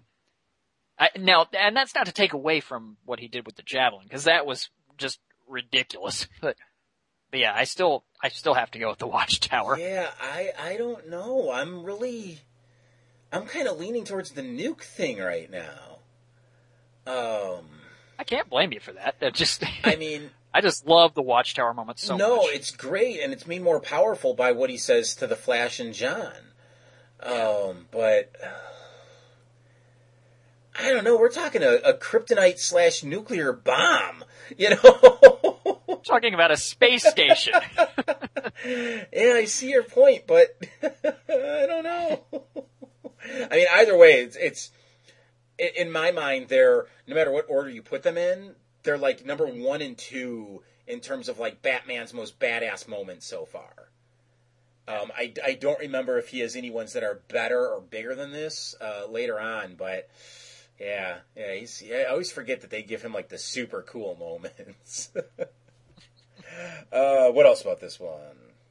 Um, just one more question. Uh, you know, Shayera is in the meeting at the beginning of the episode, but she's not at the tribunal at the There's end. not even what a was chair going on there? her. There's only six chairs. Yeah. Okay, there's six chairs and one's empty because that's Batman's chair. Exactly. But what they do with the seventh chair? Maybe uh-huh. they didn't have that. Oh, because it is a new watchtower. Maybe they never had that room when she was on the team, and when they rebuilt it, they just only did six chairs. But you're right. She should have been in Batman's chair then. But then people would go, "Wait a minute, why aren't there seven chairs?" Yeah. So yeah, I mean, she's back on the league, but she obviously doesn't have, and she is a founding member, but she obviously doesn't have the same status she once did. I Right. think is what it is. So yeah. Uh, anything else? No, I don't think so. Okay, let's score these. Uh, Wake the Dead. I will give that one a six. That is also getting a six from me. The Once and Future Thing. Uh, let's see. The first episode got a 10. The second one got a 10. So by my estimation, that's a 10. Why the hell did I write down an eight? Yeah, I got to I'm going to call you out here, sir. Why the hell did you grade that an 8? Uh, While we were talking about it, I kept looking down at my grade, going, "Why did I write an eight? No, that's a ten. I don't know what I was thinking." Uh, the Cat and the Canary. I would give that one a 7. Uh, this one's getting a five from me, but I'm almost going to guarantee that this is going to be revisited because I really do think watching it on the heels of the Once and Future thing made me just go kind of, eh, I don't know about this one, you know? Yeah. Uh, so yeah, yeah. Um, the ties that bind. Had this been in 2004, I probably would have graded this like a 2, but uh watching it this time, I'm giving it a 6. And I may even come back to this and j- bump it to a 7. I'm not sure. Yeah, I got to give this one a five. And the Doomsday Sanction. I would give that one a 9. That one is getting a seven from me. Wait, a seven? No, I'll give it an eight. I'll change that right here and now. Yeah, that's an eight. You'll do anything to avoid monitor duty. Sent him off to the Phantom Zone, didn't you? He left us no choice. Spoken like a true Justice Lord. What? Come on. Passing judgment like gods, with our superpowered army and our orbiting death ray. Cadmus is right to be scared. The human race wouldn't stand a chance. We'd never go there. It isn't in our nature, and nothing can change that. Nothing? What if Luthor does become president, like he did in their world? What would stop you from doing what that Superman did? There's always that kryptonite you carry around. You don't get to joke! Not today. I just took a bullet for you. I'm sorry, Bruce. You're right. But you don't have to worry about the Justice League. Trust me. You know me. Yeah. I do. Get some rest.